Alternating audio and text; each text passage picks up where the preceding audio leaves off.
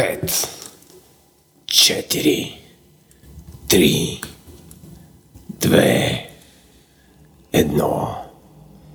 Вие сте са Чоко Росич. Днешният гост на Говори Интернет.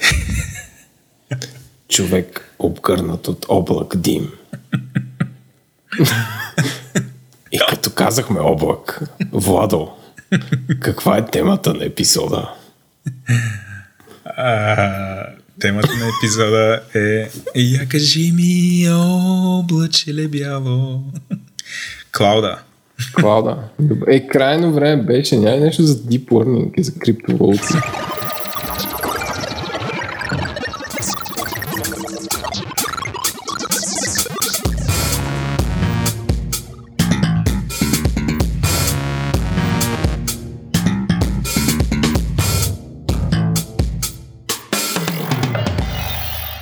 Този подкаст достига до вас благодарение на SiteGround.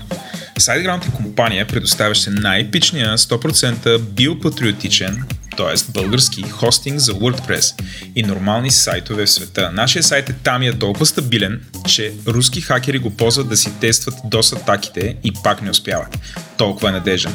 Ако искате да бъдете част от целият този awesomeness, може да идете на jobs.siteground.bg и ако се разпознаете в някои от позициите, може да се присъедините към тях.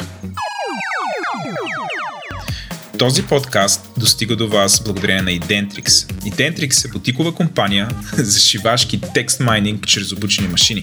Интересен факт, всеки, който работи при тях има право да получи прякора семантиката.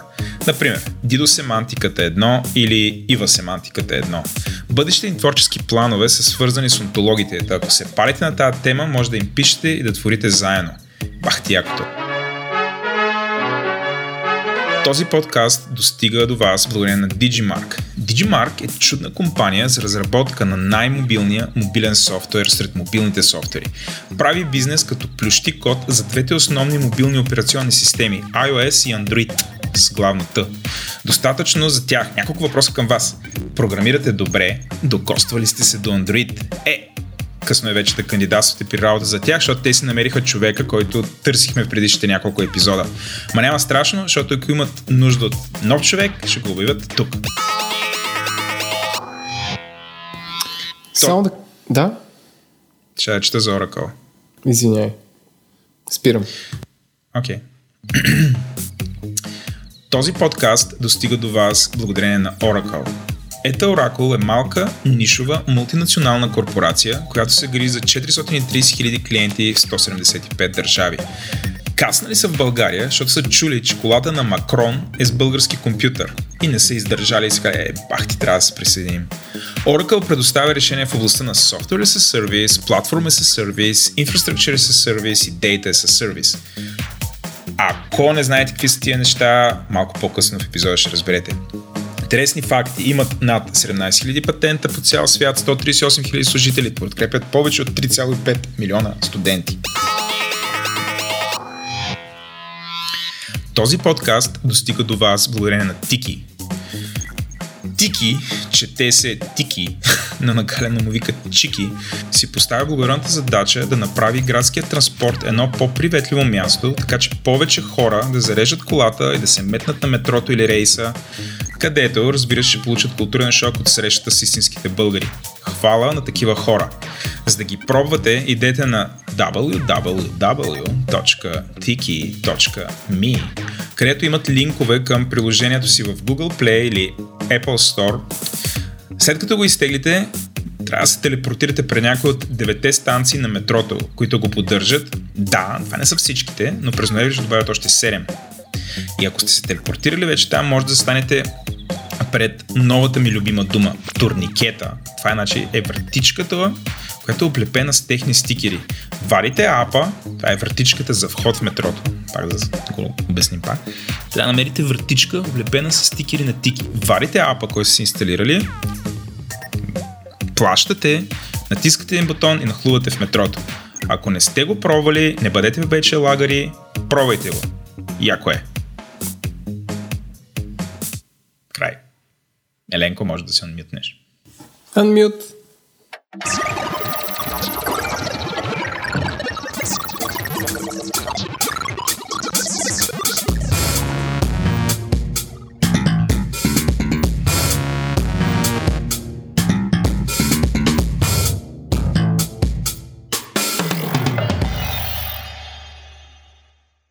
Здравейте, вие сте с Говори Интернет. Ние сме Владо и Еленко. И Джоко Роси. а, гости, а, гости този епизод ще ни бъдат Георги и Иво. Те в момента не са с нас, но утре по това време ще записваме с тях. А, което за вас след час? За вас след час. Както, както вече обявихме, темата на броя е И я кажи ми, о, плъче бяло. Cloud Computing. И а, ще бъде интересно. Искаме да благодарим на нашите патрони. Преди това искаме да благодарим на нашите спонсори, които са SiteGround и Dentrix, Digimark, Oracle и Tiki, както и нашите 50 патрона, които са най-тайното и елитарно общество от културни родити, изкуствени интелекти, IT-та, какво ли не. Всякакви хора. Без всякакви хора. Но истината, е, че са хора. А, миналата седмица имаме нов патрон, това са Тики. За тях повече, по-късно, точно преди темата на броя. Ако се чудите как да ни подкрепяте, нали, харесва ви това, което правим, може да го направите като идите на нашия сайт, който е govori-internet.com и там има две опции. Едната е да видите има един бутон, който пише Patreon на червен фон, натискате го и ще се озовете в една услуга, която се казва Patreon, очевидно. А, и там, чрез нея може да станете патрон. Патроните са хора, които ни подкрепят за да продълж... финансово, за да продължим да правим подкаст, да си покриваме разходите. А, или общо взето да правим подкаста по-добър. А ако не искате да ни подкрепите регулярно чрез Patreon, може да направите еднократно правим... дарение. Моля? Ние, ако не ни подкрепите регулярно, ще го правим по-лошо. ще се влушава се влушава, да. докато накрая ще е толкова гаден, че няма става да се слуша. Някакво ще е като, като индустриална българска бира. Ще наказва хора, такова место с доброволен труд, е такова сладат им на слушалки, им пускат говори интернет, ама късни епизоди някакви. Е, това е в затворите ще го правят там, ще ги мъчат. Да. Гюленисти така ще измъчат. ще го пускат в метрото на уредбата а, ще го пускат по радиоточката в малките населени места, където ще, такива ще бабки ще... Ще го пускат по Дарик Носталжи. Е, не дей. Людмил Кръжилов ще ни чуе и ще дойде да ни удари по един чембер. Давай, дали има хора, които, които слушат радио и слушат и подкасти едновременно? Според мен има. Аз от време на време се улавям, че слушам радио, когато съм в колата. Това си в лек автомобил, нали? В лек автомобил.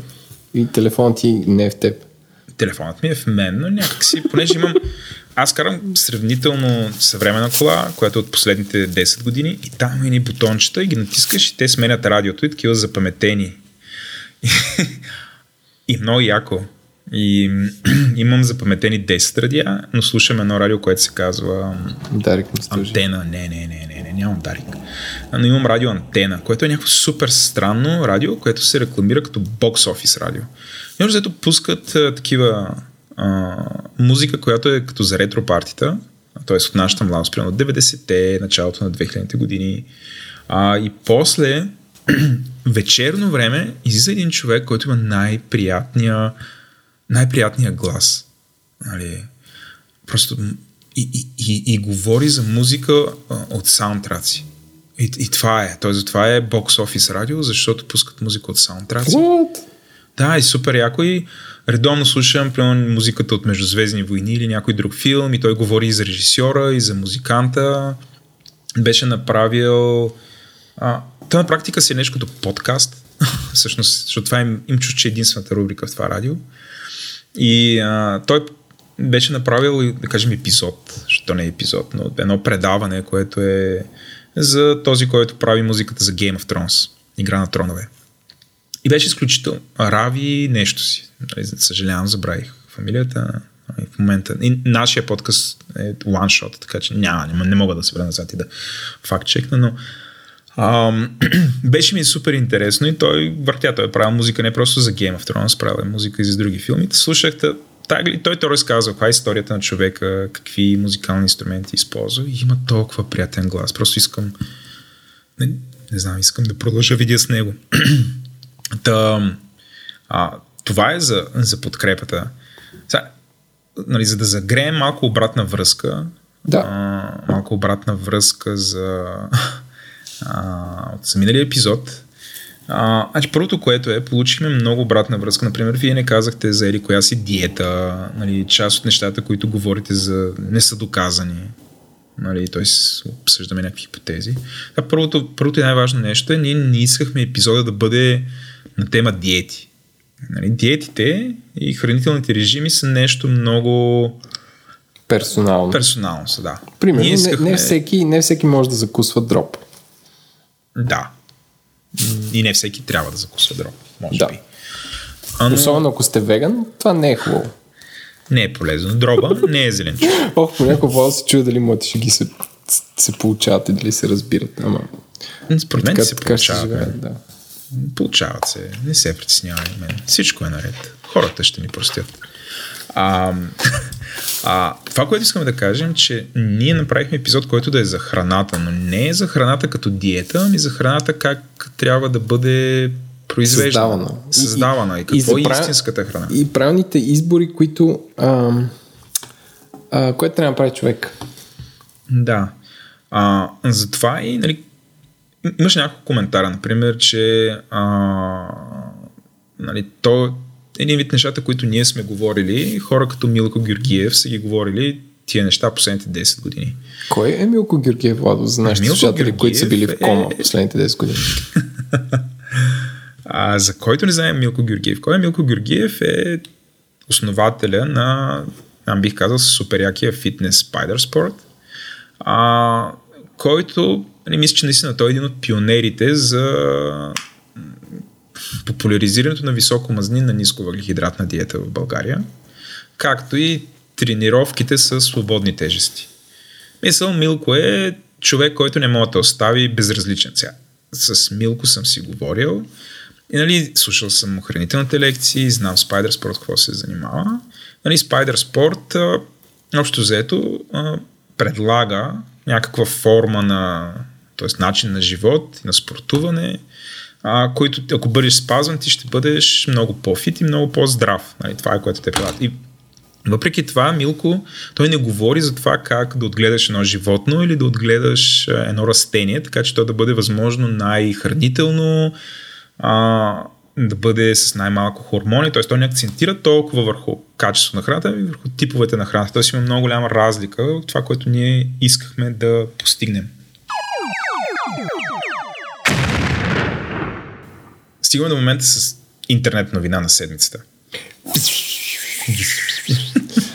А, искам само да ви кажа, че този път, понеже Владо има супер тежка седмица, което може да може би му личи от морния глас. А, вашия... Аз, да. защото не съм толкова морен и пия пия ам, албански коняк, известен като Скендербек, който е бил супер популярен по време на комунизма. Е, не е също като френския, ама става. Това е за да, така, да ми омекне гласчето. Еленко, ти си новинарката на седмицата. Новинарката на седмицата иска да запознае нашите слушатели с изключително тази седмица има селекция от международни новини. Единствената българска, която ми грабна окото, обаче мисля, че не си струва, е, че президента, бившия президент, или всъщност бившия президент се казва като президент, бивши, не, не се казва бившия, президента Росен Плевнелиев а, дал интервю в 24 часа, което е с заглавие Колата на Макрон има български компютър, който дори няма да го линквам и дори няма да а, няма коментираме, просто за да има български тъч в новинарската емисия днес. Но започваме с Близки изток и една държава, наречена Саудитска Арабия, където Владо, аз оставам шокиран, че от основаването на тази държава през далечната 1930, когато са открили по някаква случайност основана държава, е свързан с откритието на тучни петролни поля. Ти знаеш ли, че всички хора, управлявали тази държава от 1930 до сега, са синове на един и същ човек. Не внуци, синове. Той е основал и всичките хора, които са до, всъщност до, две, до, до днес, са синове. А. Като най-дългият, такъв, който управлява. ба, бая е плющял човек. Така, не, там има, то понеже религията позволява да имаш около 5-6 жени и, и някакси, да, което До последния момент. тема. Е ясно с какво се е занимавал. Така, а, а, да всъщност в момента, в момента кралят, който управлява Саудитска Арабия, има сериозни съмнения, че има деменция и че не е много фит да е крал, но това някакси някак да се признае, защото там е абсолютна монархия, т.е. каквото каже краля, това, това става. И неговия амбициозен син арестува 12 саудитски принца. И аз като казах 12 саудитски принца си представях, че са като Хари и другия. А, Какви младежи. Мисли си, че са като в Великобритания, в едно друго кралство, където са крайен броя. Те, те са примерно 70. Та, арестуват 12 саудитски принца, които ги държат в строг тъмничен режим в а, хотел Four Seasons в Риад, защото все пак не са животни. А, и всъщност, другото нещо, което не знаех е, че ти ако си саудитски принц Владо, а, като навършиш 18 години, пристига твоя баща, ако си принц от този крал, а, дава ти 30 милиона долара и оттам нататък си сам. Пак ти ужаса. Да, не С тия знам джобни пари. как се справят. Но всъщност а, а, този човек, който е Авалит Бин Талал, който е арестуван, един от най- всъщност най-шокиращи, най-известният арестуван от тези, а, е инвестирал в три неща, като е получил тази скромна сума. В Twitter, и в Apple, в Facebook и в Citibank. И най-големия ритърн е получил от Citibank, но всъщност в момента, който той е арестуван, а, защото той има такъв уклон към технологиите, в момента, който е арестуван, а, личната му стойност пада с около 25%. Тоест неговото богатство се оценява на около 30 милиарда, така че е загубил една солидна су- сума пари. И всъщност ам, И все пак да не забравим откъде е почнал. Той е почнал от улицата. С пустинята. пустинята, да. направо. Не, а, да, не, не, са, не са задържани в uh, Four Seasons в Риц Карлтън в Риад. Така да е, та, което трябва да хвърли, всъщност тази новина е любопитна сама по себе си, което трябва да хвърли ам, светлина върху това какво нещо са парите и какво нещо са технологичните компании. И как ако нямаш саудитски принц, не всеки може да има Twitter, не всеки може да има лифт. И е такива. Просто тази, тази новина задава повече въпроси, отколкото връща отговори. М, Това е новината в нали? А? Нали така? Да, да, да. Много интересно, че той е визуализиран с Рупърт Мърдох. Защото интересувате човека вляво с чалмата. Така ли е така? Той просто седи супер невинно. Виж, тук има някакви други а, бели, западни хора, които се гледат супер влюбено. И Ами, защото може би ги инвестира в младеж. някои от неговите. Между другото, Рупърт Мърдок разпрода като бесен своите медии а, и е някакво много скандално. Също така, аз се зачетах много за Саудитска Арабия, не знаех, че тяхната най-голяма а, а, всъщност държавната петролна компания, която се казва Арамко, до година ще прави а, IPO, като част от това да диверсифицира риска на държавата от петрол. И Доналд Тръмп сега им се кланя да ходят в Нью Йорк Stock Exchange да го правят, а не другаде. И така, че тази новина е доста пала в момент идва. И всъщност аз не знаех, че този човек, който е инициирал, инициирал а, арестите, именно принц Салман, той е инициатор и на, на другата война в Йемен, която е най-голямата хуманитарна криза в момента. Там е по-сериозна от Сирия. И също така днес Саудитска Арабия, в този саудитски блок, а Саудитска Арабия е забранила на своите поданици да пътуват в държавата Ливан, което се съмнявам, т.е. притеснявам се там да не се случи някаква мизерия. Защото много неща станаха. М, да. Те май не се харесват. Да, защото в, Иван има, в Ливан има много сунити. А, тоест, те гравитират към иранците, така ли? Ага, към, към ЦСК. Сега, да. Чудесно. И от Саудитска Аравия, като интернет новина на седмицата, се местим в Австралия, където твоята любима тема, Водо, ревенч порното и машин лърнинга, а, Facebook Австралия, т.е. там ще заправи пилотен проект, където а, карат хората да изпратят снимките на своите гаджета, които биха използвали а, за да направят ревенч порно, т.е. с отмъстителна цел биха публикували, за да могат те да обучат машини да разберат кое е ревенч порно И да от, от нормално порно и да не го публикуват и така всички са щастливи. Коментирай, моля. А, абсолютно разбирам как го правят, нали, което е не особено сложно. А, въпреки това е... Въпреки това е супер сложно, според мен. А, не, не, не, не, не. Това е сигурно си невронна мрежа, която просто разпознава сходни. Нали. А, веднъж като е обучена да разпознава всичките различни видеа, които има, ги разпознава лесно. Смисъл, това не е... Окей, нали, не е штрак-штрак, но пак не е нещо невероятно. Нали, по, по-скоро е интересно самия факт, нали, че кой би се доверил на Фейсбук да го даде. Сега представяш се от другата страна, нали, то сигурно хората си ги отговорят на тия въпроси и все пак все пак ти били си не. дал порното? Не, аз не бих си дал и освен това, защо да пращаш порно на Фейсбук, след като в Фейсбук порно няма или поне просъществува много малко? А, сега повдигаме по-важен въпрос. Ти току-що каза, че не би си дал порното. Това означава ли, че имаш порно? Домашно.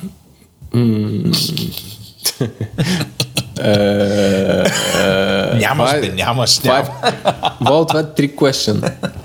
Защо да е трик? Просто кажи, че нямаш. Не бе, това, това е като любими ми трик question, Вал, ти още ли биеш жена си? да, да. Или това моето, примерно, Еленко, сещаш ли с тези големите бътплъзи? Нали, ти, ти не знаеш какво да кажеш в момента. това е loaded question, т.е. и двата отговора са грешни. да. Окей. Okay. Uh, нямаш, бе, нямаш, бе, мен. Ти, ти, какво порно? Порно, порното ти не е домашно, то е публично. What, what porn, what 5 лева. да, да. Um, Speaking, speaking of which, да, не се съмнявам. Къде се телепортираме? След Австралия? След Австралия отиваме в, отиваме в списание Економист, както пише Дневник. А в, в, в списание Економист пише следното. Чай само да стигна до там. А, че все повече следенето на прането на пари се прави от АИ или, или е такова автоматизирано. Ти представяш ли си? Не. най-после. А, не съм чел статията, тя е огромна, най-после. Огромна, да. Тълъдъре. И аз не си до края, но... долу, долу-горе за какво става дума, как, как го автоматизират, какво автоматизират в мониторинга. Те, те, те хранят някакъв там, някакви роботи ги хранят с транзакции, те гледат кои са фиши и Аха. там дигат някакви флагове и така нататък. Това е. Аха. Най-после нещо смислено се прави. Парични потоци и прехвърляне на пари. Парични пороци. Добре го каза. Това е от а, албанския коняк. Ей, това Скендербек не прощава, бе. Голям човек, истински българин. Тъй, тъй, българ, българ. И също така те поздравявам с един от девелоперите на този софтуер, който се казва Fircosoft. Fircosoft е жестока име на софтуерна фирма от Габрово. Почти колкото бомба джоб. Не знам. Също има as its senior partner Гарштен Гирш. Е, това е име? Карштен, Гирш. Карштен, не Гарштен. Аз само като получи име от Карстен Гирш и ще спека супер много. Всичко ще си кажеш. Ще кажеш, аз пера пари, домашните ми порно. По, по, по 5 лева препирам. Ма на стотинки, бе, хора, няма лъж. Карстен Гирш puts it. You will never see a robot in interviewing sources. Hello. не, не искам да чета тази. Но обикновено всичките новини свързани с uh, изкуствен интелект, нали, защото трябва всичко да бъде по някакъв начин смляно за нормалния човек. И, и, и, и журналистиката го смилат, нали, или хората, които се изказват за това, нали, го правят по супер скандален начин. А, и така, затова затварям този економист. Затваря изписание економист. А, и от изписание економист да се прехвърлим към Фейсбук и Русия, Еленко. Да, Влада, аз, ако искаш ти го разкажи това. А, не, не мога, не мога. Те, това са твои новини. Просто ти подавам ти топката. На този World Tour, който сме предприели в момента. Знаеш ли за... А, знаеш ли за това че Apple укрива да, много български медии преведаха ам, значи те преведаха, как се казва Тоест казаха, че Apple укрива данъците си. Така. Защото покрай Paradise защото Papers... Ползва офшорки ли? Да, защото ползва офшорки. Те повечето корпорации го правят anyway. Но всъщност укриване на данъци е, е престъпление. Ти трябва да платиш нещо и укриваш и не плащаш и това е престъпление. Така. Но, а, как се казва, от избягване на данъци с някакви легални инструменти не е престъпление. Всъщност това, което те по-правят, избягват. Те ги джаскат по някакви острови и те седят в чужби на парите и не дължат 35% corporate tax.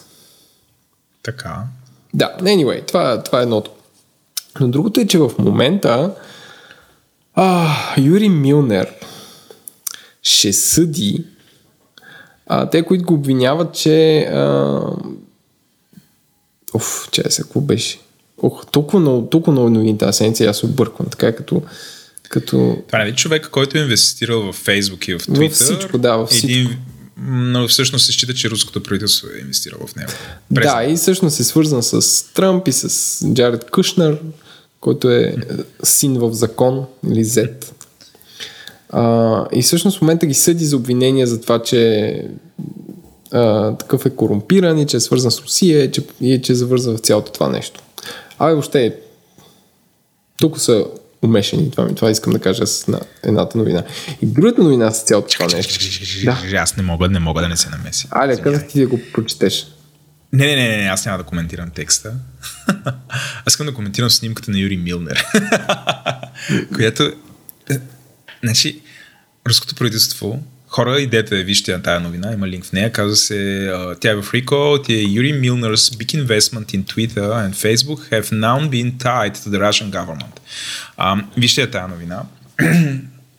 Не, той е Ленко така преразказа, ако ви не ви е достатъчно прочете, обаче задължително вижте снимката на Юри Милнер, а, който прилича нещо като... Смисъл, руснаци си казали, хора трябва да инвестираме в Twitter и Facebook и от тук да получим влияние върху тези медии а, и те си казват, окей, хайде да го направим. Добре, как да го направим? И трябва да сложим някакъв човек. Добре, как да изглежда този човек? И те си казват, ми, нека да изглежда като Джеф Безос.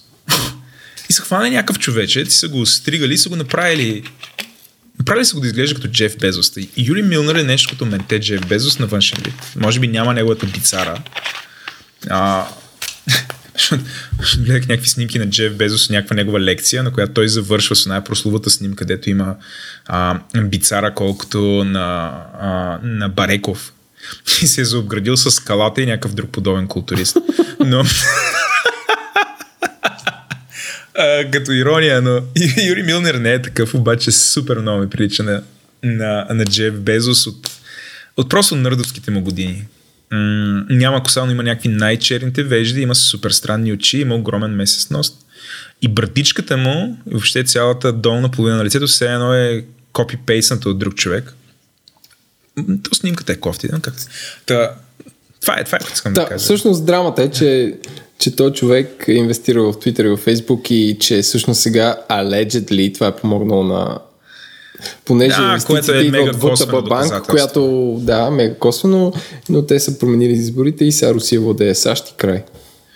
Да, аз честно ти кажа, а, са, нали, не съм защитник на Тръмп, но наистина повечето от този вид доказателства те са косвени. Нали, ня, не, въпреки, че аз гледах в а, The Vox, имаше много хубав експлейнер, който обяснява как камо ли не всички. Виса, Владо, нали, това е доказано вече. Vox или The V.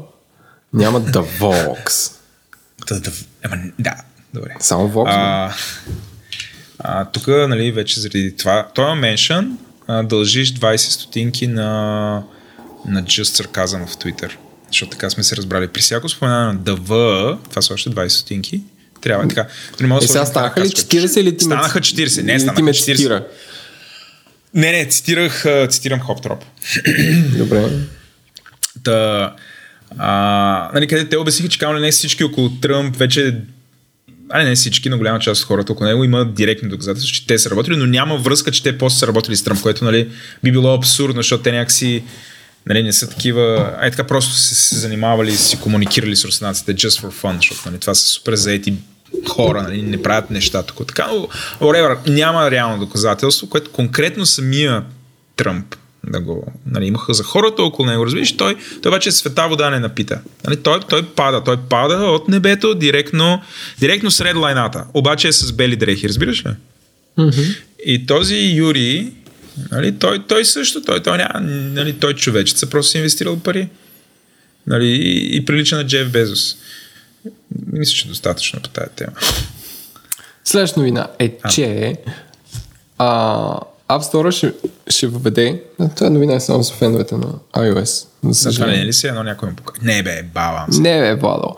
Понеже App прайсинга е нещо много важно, App Store ще въведе introductory прайсинг за апове. Тоест, ще въведе, ще, App Store ще достигне съвършенството, което беше софтуера през 90-те. Ще има shareware и от един етап нататък ще каже, коста, дай пари. Което е не окей. ли- Не е ли така? А, то ще тече някаква броячка. Е, не знам 30 как ще... дена. е. Едно време, коя е програмата, Еленко, която ти е създавала най-много главоболия заради своя shareware модел, бизнес модел? От през 90-те. Аз се сещам за две, да видим дали ще имаме съвпадение. Дай кажи твоите, защото аз не си спомням. Моите са а, а, клиентът MRC, който ми позволяваше да влизам в RC мрежите. И другото, което беше, другото, което беше, мисля, че беше WinZip или WinRAR. Едно от двете беше с такъв модел и постоянно имаше такъв броеч. Това супер ми бъркаше в здравето и двете. Разбира се, разбира се, аз съм ги краквал, нали, съм веждал някакъв код, за да не ме занимава. А, Според теб някой ще горя фада, това е друга тема. Купува ли си някой го е някога WinZip? А виж сега, ти, идея. ти, защото си краква WinZip и RC, сега това ти позволява да... Не RC, MRC. MRC. Ти си краквал това в наши дни, това ти позволява да го инсталираш в цялата си фирма и да купиш лицензи, нали така? Да, сега, се- всички, всички в Identrix ползват, Identrix ползват WinZip. Да. И, а, И- точно и WinZip, M- защото и MRC. Windows, и MRC, защото това е предпочитане от нас канал да си говорим. Ето, Това е виж, точно нещата така. се навързват. Да. Аз единствено, единствено се ядосвах на Shareware игрите, че свършваха на най-интересното място и нямах пълната версия. Беше супер гнусно. За първи път го видях това на, на, на, на Warcraft. Тоест той идваше примерно с 3-4 нива и вече за другото пишеше ако искате а, нали, да, да играете повече на, на играта Warcraft и нали, моля закуп, закупете, обаче не казваха играта ми, примерно Warcraft трябва да го закупите. И сега аз а, аз си мислех, че играта се казва а, WC. Не знаех, че се казва Warcraft. И изкача един надпис, който ми казва, че трябва да купя някакъв Warcraft. И викам баща ми, който беше с по-добър английски. Те- Викам, татко, бе, какво е Warcraft? Той вика, това е някаква бойна машина. Пробвай да я купиш. И аз там, нали, цъкам, не мога да разбера какво е. А той се казва, че играта трябва да купя мен. Така почнаха моите борби с английски язик, защото до тогава, да кажем, до пети клас или шести клас а, не ми беше особено силен. Рязко след това се подобриха нещата. Особено около Хикском или известно като Уфото едно. Ти играли си на Уфото? Играл съм на Уфото, да. А, Ама аз играх на? Уфото 2, защото Уфото 1 няма компютър, който да го поддържа. Уфото 2 беше Terror from the Deep. Беше под водата. Беше под водата, да. Да, беше супер яко. И какво сега да се върнем? Какво ще има shareware в Apple App Store? Да. Боже, боже. Докъде да го чакаме в Android скоро. Да, боже, боже. Чакаме, чакаме. Аз като, тук като една бабичка, така, о, божкеле, божкеле, такъв се кръстя, божкеле, божкеле. И да, фръц. С тия гизеките пред съда, бе, мен. Скиса. Отново се връщаме към любимата ти тема, именно American Politics. Където в град Вашингтон изпълнителни executives на български казва, изпълнителни, изпълнители, Не. екзекутори Екзекутори. От а, лицекнига, Google и Twitter а, И с чуролик бе. Да, и, Чуролика. и се появяват пред, пред правителството и ги разписват за, разпитват за ролята на руското влияние в президентската кампания. Тарай, тарай, тарай, бла, бла, бла и така нататък. Но, а, тази новина, много ще повторим темите от днес, но искам да кажа, че а, представяш ли си свят, в който пред българската прокуратура се появява Ивайло Христов, а, Кой Ивайло Христов? а, се казва, той е шефа на Утопия, примерно. Ивайло Пенчев. Ивайло Пенчев. Тоест, представяш ли си а, толкова да е голям бизнес в България, че прокуратурата да го, като не борим Лукойл, прокуратурата го привика да обясня какво са правили и как са се бъркали в и, и по-скоро медийния или IT бизнеса, защото тук обвиненията са, че те са знали, че Русия може да а, а, опорочи президентските избори и нищо не са направили. Това са обвиненията.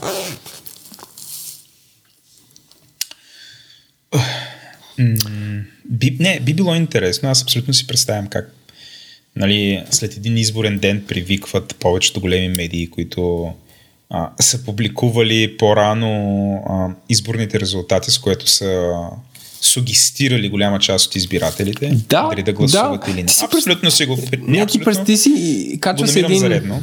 Да, то е редно, но ти си представи а, само да кажа, че на последните избори, които бяха много смешни, по едно време след обед, а, как се каже, той е Лукарски от не е реформаторски блок. СРС.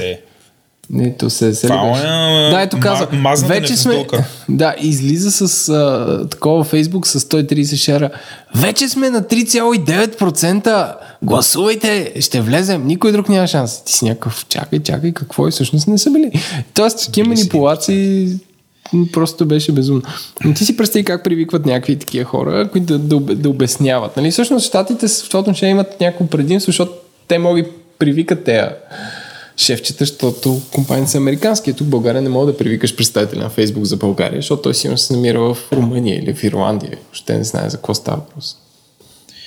Така, така, така, ама могат да привикат а, други хора, които, нали, и, и, и някакси е редно нали, това да бъде дефинирано, защото най-вероятно за тая новина в момента четеме в същите наши медии, четеме нали, и общо взето сантимента към това, което се е случило, нали, защото лошите руснаци нали, са манипулирали изборите, като са пускали реклами и някакви такива неща, нещо, което не е забранено.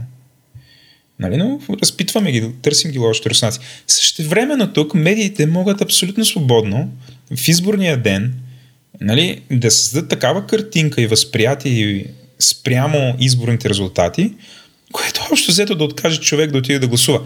Както миналия път това, което говорихме за този... А, за, нали, защото новината миналия път, в която аз коментирах какви са били креативите, които те са използвали, въобще посланията, които са използвали във Facebook а, и Twitter, едно от тях беше а, не отива, а, ако не искате да гласувате, т.е. да стоите на опашки за гласуване, просто пуснете един твит в колко си часа, с ерикъв си хештаг и това ще ви е вашия глас.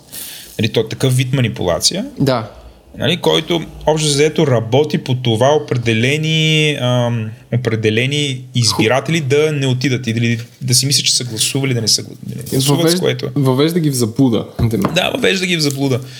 Нали, това е далеч по-невинно от това да създадеш нали, на, на десетки или стотици хиляди хора в този ден, защото това е един от най-силните дни на медиите, ти да създадеш възприятието, че, а, че матча е свирен. Нали, матча е свирен. Значи ти някъде от сутринта ти може да разбереш дали матча е свирен. Там няма обрати. Значи, в, не знам кога излизат първите прогнози. Може би към 11 часа, 10 часа, някъде там.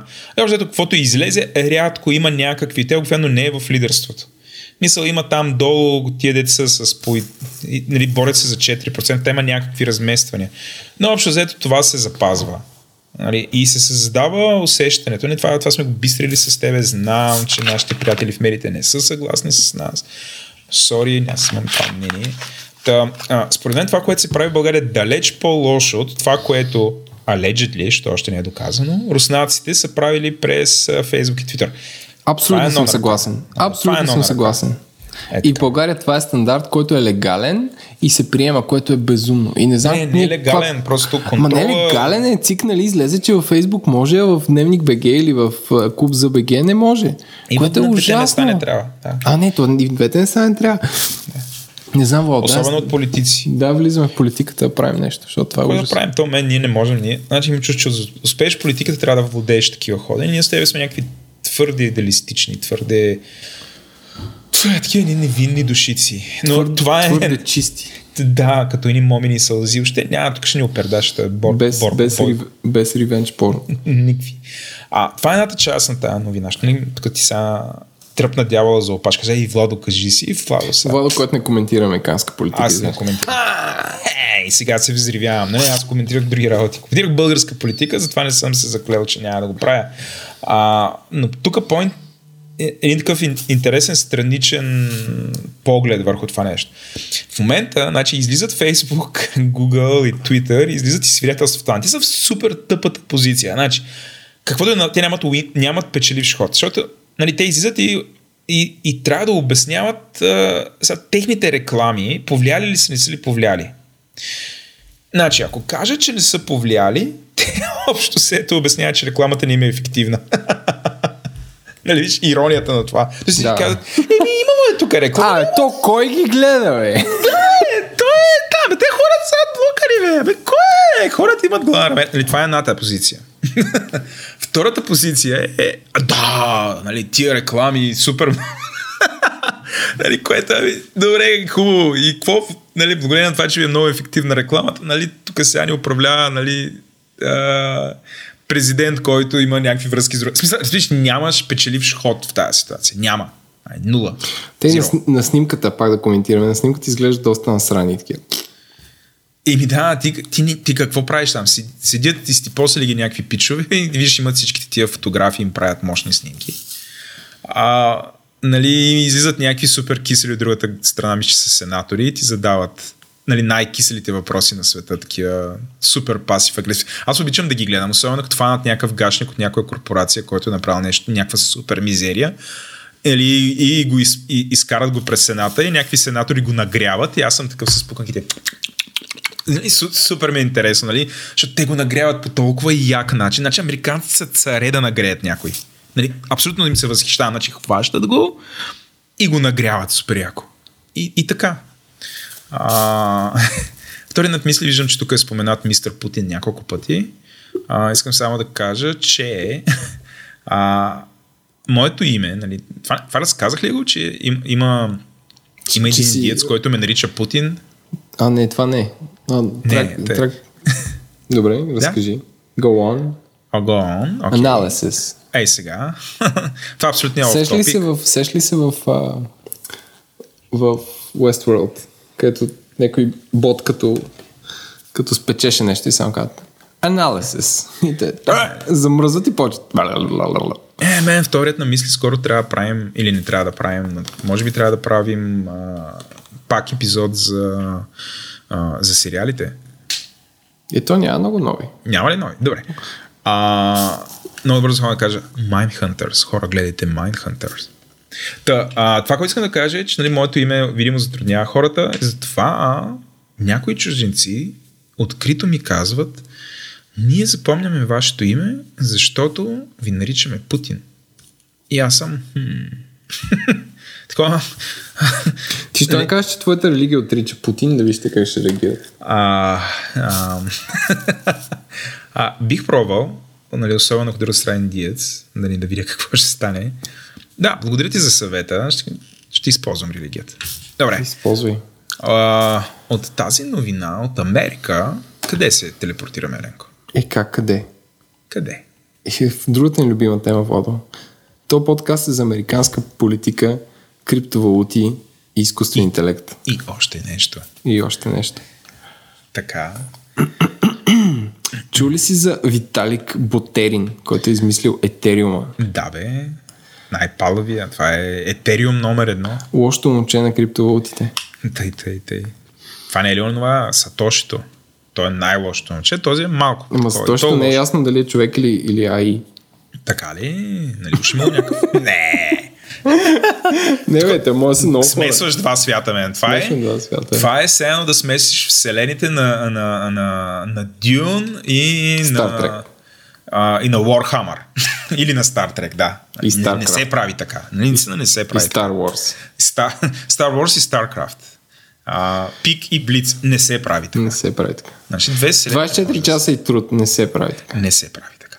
Или епицентър. Mm, любими ми сайт. Не. и терминал. Да, открили са някакъв брутален бък а, в Ethereum, където е, едни 250 милиона долара са замръзнали, цитирам, froze. И, и той коментира някаква пълната потия в Twitter и всички са в абсолютен шок. И оттам на какво станало, паднало кредибилитето на Ethereum. И... не ли се вдигна цената? Защото аз както Една от теориите, че това е Сега, той има теории колкото си искаш, около 6. Едната от тях е, че това е нарочно, за да може то, който е, всички раз- да разфърлят етериума, да го разпродадат, да падне цената и те опа, кючец и оправихме бъг и гледай какво става. Милион, милион, милион. Така. Гледам аз сега. Любимия ми сайт се казва ethereumprice.org. И какво пише там? Ами, значи аз гледам какво е станало с цената. Значи, общо взето, нали, тук от октомври, мгм, кажем от октомври, от 18 октомври, цената нали, с някакви малко ролър костър, така с около пф, 5-6% нагоре-надолу.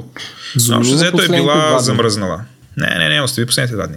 Тя е била замръзнала. До оня ден, в който общо взето се казва а, Хей, оказва се, че голяма част от валутата или по-скоро нейната стойност всъщност не може да се търгува. Това какво значи? Нали, ти как си го превеждаш? Тоест, представи си, че имаш Еленко, 6 ля. Не, имаш един склад с олио. И склададжията идва и ти казва, Дюд, ти си мислиш, че имаш един склад с олио, обаче примерно една трета от него, сега не знам какъв е дела, но да кажем една трета от него, а, той е залепнал и не може да го изнесем. Нали, това как, как, Замръзнало какво е. води? Замръзнало е, да. Не става. Не може да се, не може да се търгува. Това до какво води? Хора минават на зехтин, на мас. Не, не, не, няма ги тия неща, няма ги. Да, води до недостиг.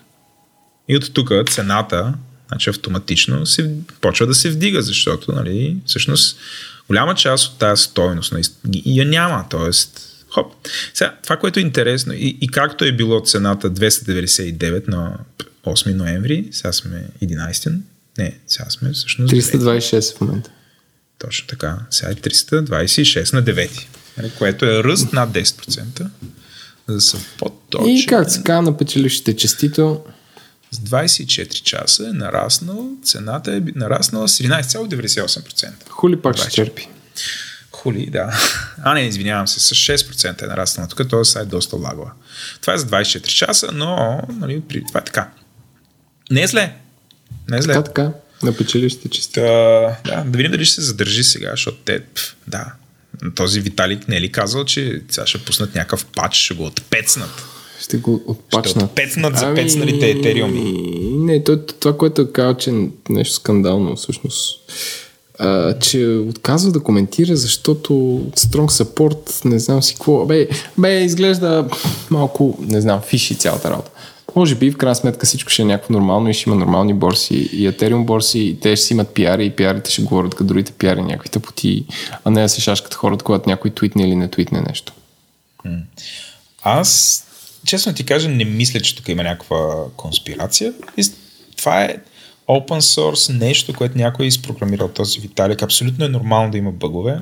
Просто има бъг.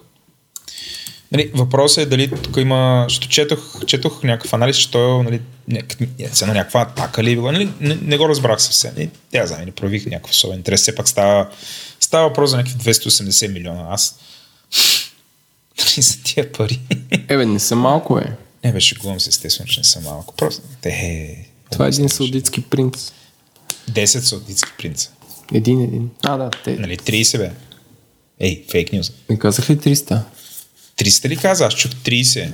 А, У, ако е 300... А, май, май, добре, ще проверя, ще ти кажа. да. И от света на криптовалутите да се телепортираме в света на Тексас. От света на оръжията и айфоните. Да. Е, така е, Владо, като, като нямаш новини, аз само завивам в моята посока. А, да. Имаше, имаше поредната престрел, престрелка в щата Тексас, където един човек влиза в църква и избива хора. Което всъщност най-скучното е, че за нас това не се струва, че се едно всяка седмица някак се случва. То може би се случва че го приемем за нормално. То не трябва да е нормално. Ам, и всъщност ФБР-то е хванал телефона на шутъра. Феберето. ФБР-то е фанал телефона на стрелеца и са се прецакали, защото а, за 48 часа не са могли да му вземат отпечатъците, защото според едни експерти може от мъртъв човек да ползваш отпечатъка да отключиш телефон. Според други не може, но както и да е, не са успяли и се опитали с грешни отпечатъци. И телефонът се е заключил вече иска паскод. И се стига до там, че Apple, които принципно не си дават много паскодовете и не дават да се отключват телефоните така, защото днес отключваш телефон на шутър, утре ще поискат на някакъв дет, не е ясно какъв. Други ден на мирен човек. И, и Apple много съжалява, че те са се прецакали така, че не са ги викнали по-рано. Но в момента телефона има паскод и те не могат да отключат. И въпросът е дали Apple ще се сгънат и ще асистират, ако могат изобщо този телефон да бъде отключен. Или няма да го направят. Като ако асистират е лошо, ако не го направят е лошо. Е както сега. Да, може би е лошо, ако той наистина е наистина той е стрелец и наистина м- има такова нещо. А всъщност предния път, за това също сам Бернадино, което отказаха, беше, защото ФБР искаха да им дадат а, все едно хак, който да позволява да отключват всички. случаята е телефон, но да въжи за всички. И не казаха, че това няма стане. А тук този път са поискали само този телефон да отключат, да отключат много моля. И отключили ли са го? Е, най-доброто предстои, не е ясно. Сега, аз принцип, нали, аз съм против а, ФБР-то, ЦРУ-то, а, не се бопа и данса джиите да могат да отключват който и да е телефон тук така. Но съм окей, okay, нали, някакви такива извънредни ситуации, те да имат право да поискат съдействие. Нали, вече за очевидно не знам, за случаи, в които е абсолютно и кристално ясно, нали, да получи такова съдействие от технологичен гигант, а, нали, за да се разбере каква е истината или да се съберат допълнително доказателства. Но в принцип съм, нали, трябва да се внимава тук. Но, нали, аз не съм изцяло против да се съдейства на органите на реда да, да си върши работата. Не. Уоу. Червата ли ти скуркаха? Не. Окей. Okay. Това беше Девин Air. Няма да питам повече. Абе, как и пиеш тази вода, човек? Тя е свърх газирана. Напротив, тя е малко газирана. Как ще е малко газирана? Тя е много е газирана. Една, странно ми аз а, пия една зелена а, италианска. Ти си от скъпите. Да, бе, да. Как и беше името? Аквапа... Не е аквапана, нещо друго. А, има там в баристата. М- има и Девин Air, който е примерно три пъти по-ефтин. И пак, смисъл, те са едни много едри такива балончета. Понеже това го фичера, мисля, че във втори епизод, заедно с киселите краставички. Продължавам да пия Девин Air. Чува се как не са направили 10 литра Девин Air. Някакво Еленко Едишън. Да. С тамаджана. Туба. Туба, да.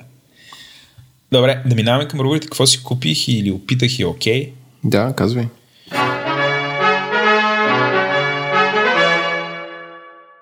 Тук гледам само аз съм добавил неща на мен. Да, бе, аз нищо не съм. Ми, е... О, Елекса ли е бил затворил? Какво става? Не бе, аз нали знаеш, аз съм на пориви. Един порив е януари, другия е юли-август. И се взривяваш тогава. Аз имам две неща. А, едното е албумът 1982 на Лима, за което благодариме на Бобърт от нашия Slack, а, който ни е патрон. А, няма да разказвам, мен не ме бива да говоря за музика. А, но този албум супер ми хареса. Отдавна не съм се вълнувал, а, вълнувал за цял албум или за някой артист конкретно по такъв начин. Изключително ви го препоръчвам. А, ако имате, нали, идете там, нали, от мястото, откъдето си взимате музиката, каквото и да е това. И напишете 1972 и вижте дали има Лима, пише се L-I-I-M-A. А, пробвайте не, това, това за мен е идеалната музика за работа. Тя не е твърде монотонна, не е твърде агресивна, смисъл супер пасва. А, нали, този албум, е, те, те имат няколко албума, предишният също е супер добър. А, онзи е така по по-cheerful, този е една идея по-down. нали, като за моя вкус, защото ти знаеш, аз обичам такива тъжнярски неща. Но този, той не е тъжнярски. Мисля, окей.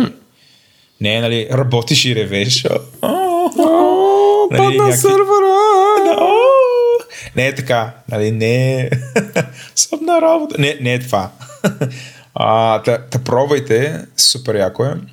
Другото, което фичървам, като бях в а, Бон, много обичам да казвам Бон, Бон, Бон, а, а, хванах влак и отидох а, в Кьон По-добрия град. по-добрия град. И излязох от влака, като влезеш в гарата на Кьон, Кьон а, има огромен магазин на Молескин. И аз бях от. Аз не съм от тия корпо хората, дето хората нагоре да го посрещи и мъкнат тефтер. И такъв, докато си говориш, и те, те записват всичко и те гледат и аз записвам всичко и там си имам моя номенклатура. Например, кога трябва да направя кол, кога трябва да направя фоллъп, кога трябва да текна някакъв екшен, кога имам някакъв въпрос, там си рисувам някакви неща, но всичките основни неща аз си ги записвам супер старателно. Та, един от проблемите, които имах е, нали, имам, при няколко епизода говорих, че ползвам тефтер на Muji, много ефтин, примерно 5, 5 евро тефтерче, а, което тогава забравих да кажа, то... Ма добре, какво си записваш него в наши дни? Ти отпръскам се, трябва да ти покажа. Почти Лин- всяка среща или записвам. Или някакви такива. Не, Ми от не, дневниче. не, не, Няма не. да повярваш какво се случи Не, днес. не, не, не. Човек, аз работя, аз работя ходейки на срещи или, или на колове. Това ми е, пф, може би, вече последният няколко месеца ми е 70% от времето. Аз, аз не седя на, на бюро, нали, с някакви хора си говоря. И, и нали, самата, самата ми работа е с, такава, има много голямо вертикално комплексити. Което означава, че влизам от един контекст, веднага излизам и съм съвсем различен контекст, така нататък. И това е Нали? Изморя. не, не, остави, че изморява. То е непосилно ти от всичките тия контексти да запомняш детайли. Нали, то е непосилно. В смисъл, трябва да си някакъв свръх свръх човек, което аз съм, но не съм чак толкова свръх човек. И затова съм започнал да си записвам. И съм си взел тефтер, който идеално да пасва на задния джоб на дънки. Тоест, той не е тефтер на Муджи, който при няколко епизода говорих за него. Той влиза вътре. Сега, една от драмите е, че ти като носиш химик, нали, каквато и да е химикалка, тя е кръгла. И като я сложиш нали, в тефтера, нали, аз обикновено я штраквам, обаче абе, неприятно е, като си го сложиш в задния джоб. Освен това, ако пък, не дай си Боже, правиш като мене да слагаш химикала вътре между листите и тефтера някакси да го обгръща, нали, за да не пада химикала, нали, тефтера се изкривява около химикалка.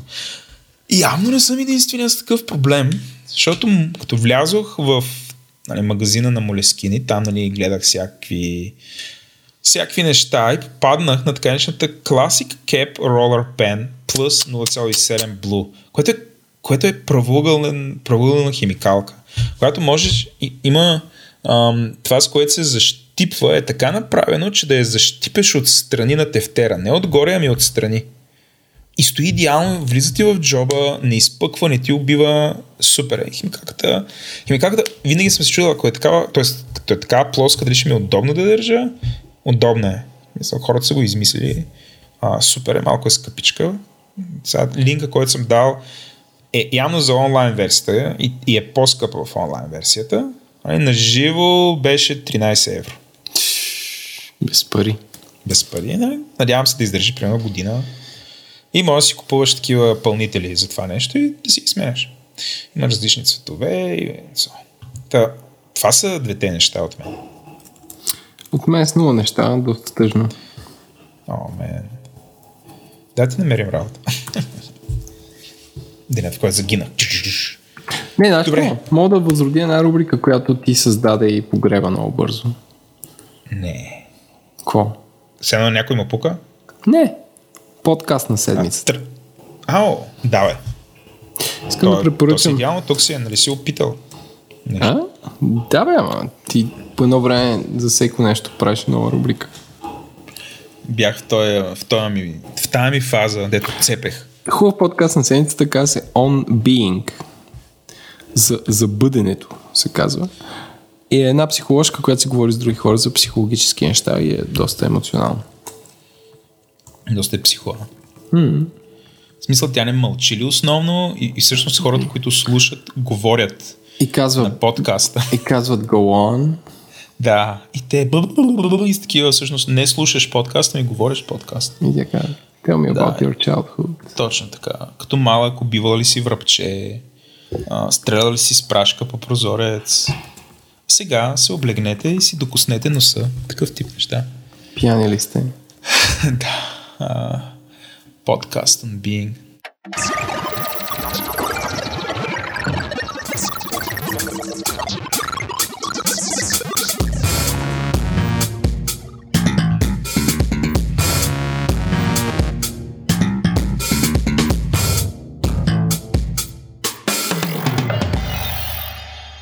Пет, 4, 3, 2, 1, старт.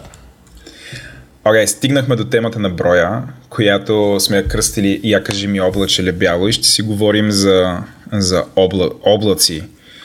И сме поканили... Абе, поканили сме два, два понеже единството облаци, с които Еленко ние разби, разбираме двамата с него са а, облаците, които се пият в местните кръчми. Затова сме поканили два истински облачни експерта. Иво и Георги, които сега ще помолим да се представят. Иво, давай ти първи. облачни експерти, много добре звучи. Надявам се да няма аналогия с едни лица, които се появяват по телевизора. Но да, Иво Русев се казвам, може би 17, 18, 19 години в IT бизнеса. В облака се запознах 2008 все още, така задълбочено, работейки в IBM. В момента работя за Microsoft, и както знаем, Microsoft доста сериозно се ориентира в всякакви облачни технологии и така че по неволя или по преимущество съм доста запознат с тази така модерна дума. Добре. Георги? Аз се казвам Георги Александров. А, колко съм специалист по облак, е трудно да се каже, защото в тия времена нещата се променят ежедневно, но се стараем да сме на ръба на вълната. 17 години съм в а, тази сфера. Работил съм в Orbital, в IBM, в NetEdge и сега в Oracle. И се надявам да мога да дадем нашите 5 цента по темата, за да стане това клише облака малко по-разбираем. Разчупено. Да. Добре. Абе, Аз- както само да ви слушам... Да. Да ви кажа, знаете ли коя е най-голямата грешка, която съм постигал с един приятел, свързан с облак? Не знаете, е, не ми, не ми се получават вицовете. си го. Да, не, не, а, сметнахме, че от една бутилка мента и една бутилка мастика става една бутилка облак. Това е едно добро предположение. Да, въпросът е какъв е бил на крайния резултат обаче. А, Крайен резултат две бутилки облак. Е, Да, а, а вие? вие къде бяхте? Това е, там бяхме и това е една от най-големите грешки, които сме правили. Да. Много, да. Подценили сте ситуацията. О, с такава шегички си изкарваме ние Ти подкаста. си Лошо толкова забавен, Еленко. Владо, каква е, каква е твоята теза с, с облака? Аз, аз теза за облака нямам, обаче мисля да започнем с едно клише, което е един вид да направим, да направим един експлейнер за това какво е облака. А, поне това, което, нали, ако отидеш в Википедия или попиташ а, средностатистическо IT и му кажеш, хей, кажи ми какво е облак, нали? А, и той ще, най-вероятно ще говори нещо такова, което аз ще направя в момента. Но според мен е важно един вид така да постелим темата. Та, М, Първото нещо, което ми стана забавно е, че не е съвсем сигурно откъде идва думата облак. Нали. А, като има, има две, две обяснения. Едното е, че така наречения Cloud Computing е възникнал, а, защото едно време, като са рисували тези IT диаграмите, които а, са показвали структурата или инфра... е, не знам, Архитектурата. архитектурата, благодаря ти, Иво, а, на една мрежа и винаги интернет е бил показван и такива изнесени сървъри са били показвани някакси в някакви облаци, такива над или в страни от, от офиса, в който е развърнато оборудването. А, та, нали, това, това е едното, а другото е от, пак от едновремешните мрежови диаграми, където като са рисували интернет, са го рисували с няколко препокриващи се кръга и са писали интернет. Та тия препокриващи се кръгове са приличали на облак. Нали, това е това е етимологията на думата, което е нали, супер абстрактно и да го обясни сега.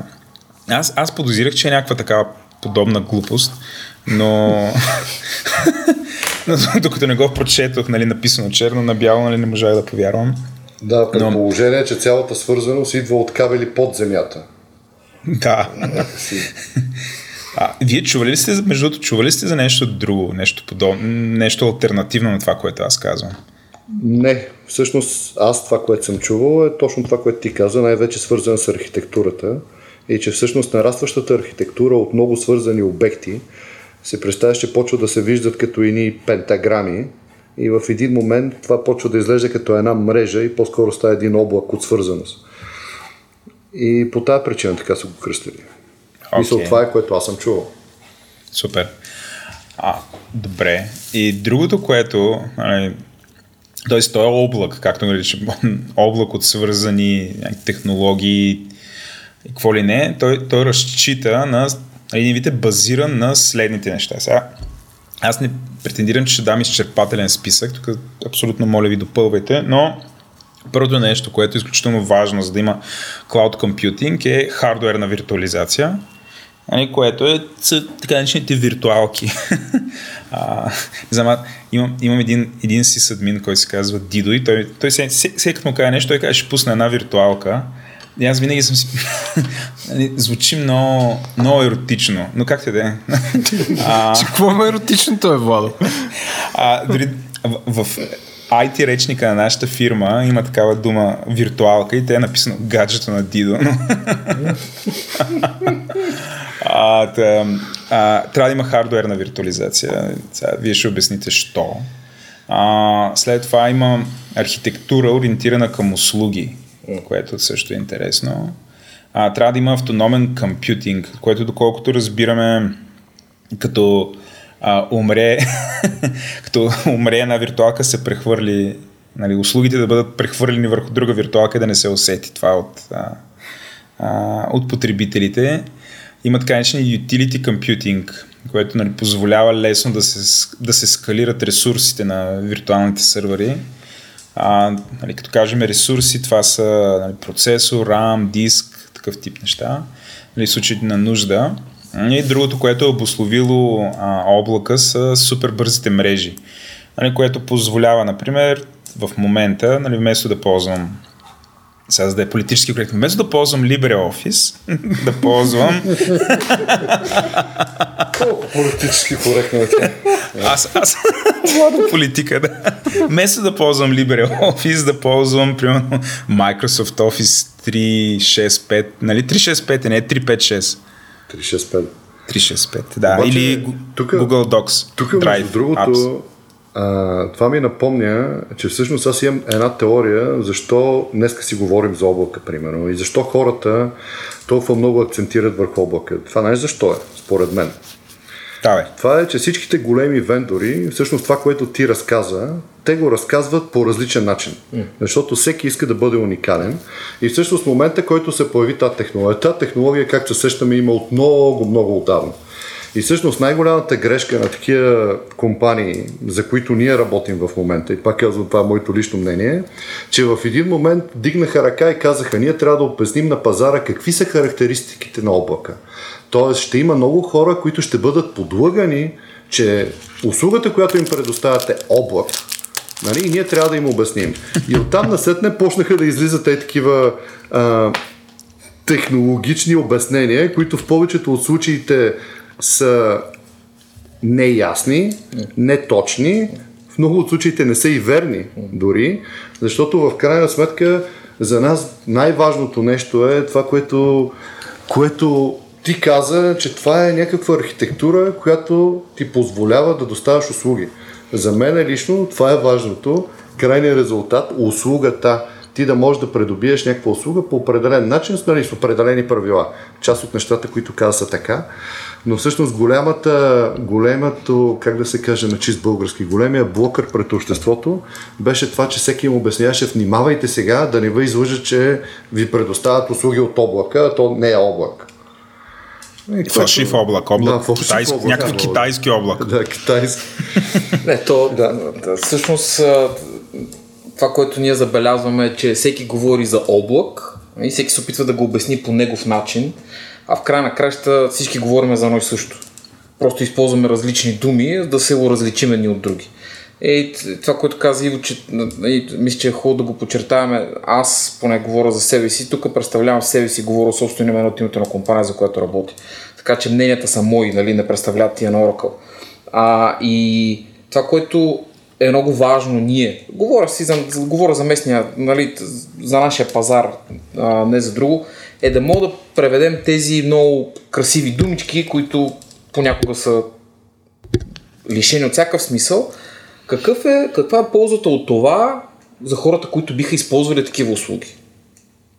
А не как е правено или колко много готини а, думи мога да кажем и ние в презентации или в, а, или в срещи с клиенти.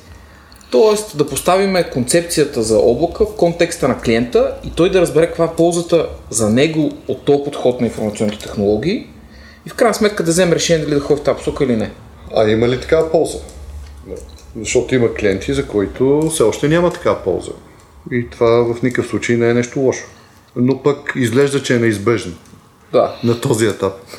Да, а, а, с първото, което, е, което е за мен е важно, в смисъл е, а, ние само към облака, към корпоративни клиенти ли ще го дискутираме, т.е. към други компании, или ще го дискутираме в качеството му на в смисъл, нали, както дадох пример, като софтуер с сервис, т.е. може ли да минем през инфраструктура, през платформ и да края да стигнем до SaaS или предлагате някаква друга структура? Всъщност, За да го рационализираме Аз- като полза. да. Водо, м- може ли да кажа моята теза, защото мисля, че сега е, сега е момент. Айде, Еленко, избухни и после даваме на Георги. Не, това искам да кажа, че няма облак и че облака е нечи друг компютър. И че в наши дни технологиите са довели нещата така, че лесно да можеш да ползваш нечи друг компютър. Докато през 90 някакви хора са трябва да се логват, да правят някакви работи, в момента софтуер или пакет, който е направен добре и с дружелюбен интерфейс, позволява хората да правят различни неща с един или с 100 или с 300 хиляди чужди компютъри. Окей. Виж сега, може би ако кажеш да ползваш споделени услуги, тогава така по- по-добре. Поделени услуги, да кажа, да ползвам услугите на другите. Тогава ще Може и звучи така, да. Да.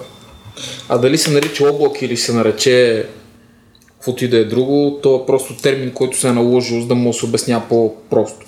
Както разбрахме от картинката. От картинка, да. Тоест, твоята теза за мен е абсолютно валидна. И въпрос е на фразиране. Как го наричаш? Нищо повече. И не е Да. важна думата, важен е смисъл.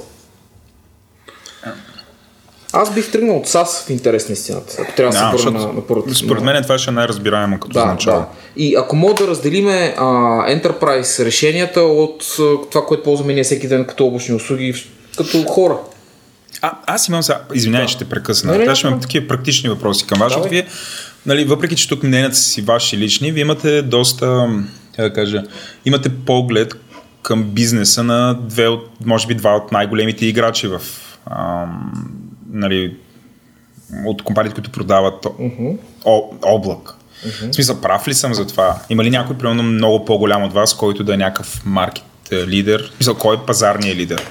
Значи пазарният лидер се предполага по капитализация, че това е Амазон. Но Амазон, те са насочени към това, което тук го виждате, най-вече инфраструктура за сервис. Тоест, те предоставят а, работно пространство, виртуални машини, сървъри, дисково пространство. В смисъл, в смисъл, те са много преди всички останали в този бизнес. И естествено, останалите компании има да наваксат. Тоест, те са там преди другите са поне с 5 години. Са почнали по-рано. И по тази причина те имат най-сериозно присъствие. Другите големи играчи, естествено, са всичките големи а, компании, като, както казахме, Oracle, Microsoft, не трябва да забравяме Google.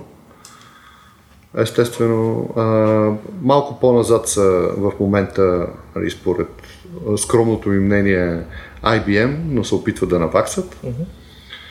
А И в общия случай това са големите, така да, да кажем, доминанти. Но има страшно други малки компании, които пък са наложили този модел и ние не можем да, да ги пренебрегнем.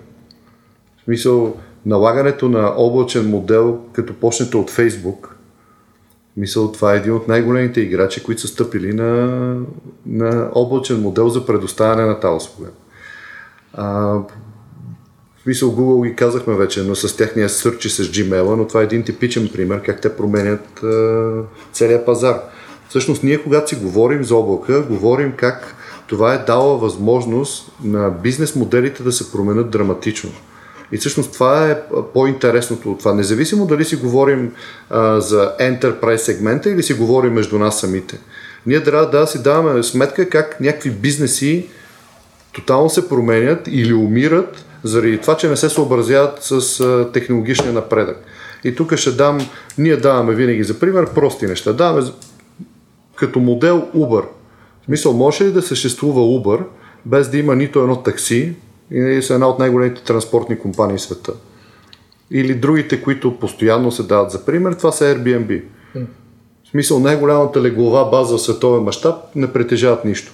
Мисля, това са някакви нови модели, които всъщност нас трябва да нарадват и всеки един човек вече не се ограничава и да казва аз живея в малка България, тук има много малко бизнес, защото пазара е такъв. Тоест ти в момента, който облака вече е тук, ти нямаш никакво ограничение. Тоест, в смисъла може да запишем а, този блок на английски и вие може да го стримате в цял свят, просто защото нямате никакви ограничения в това.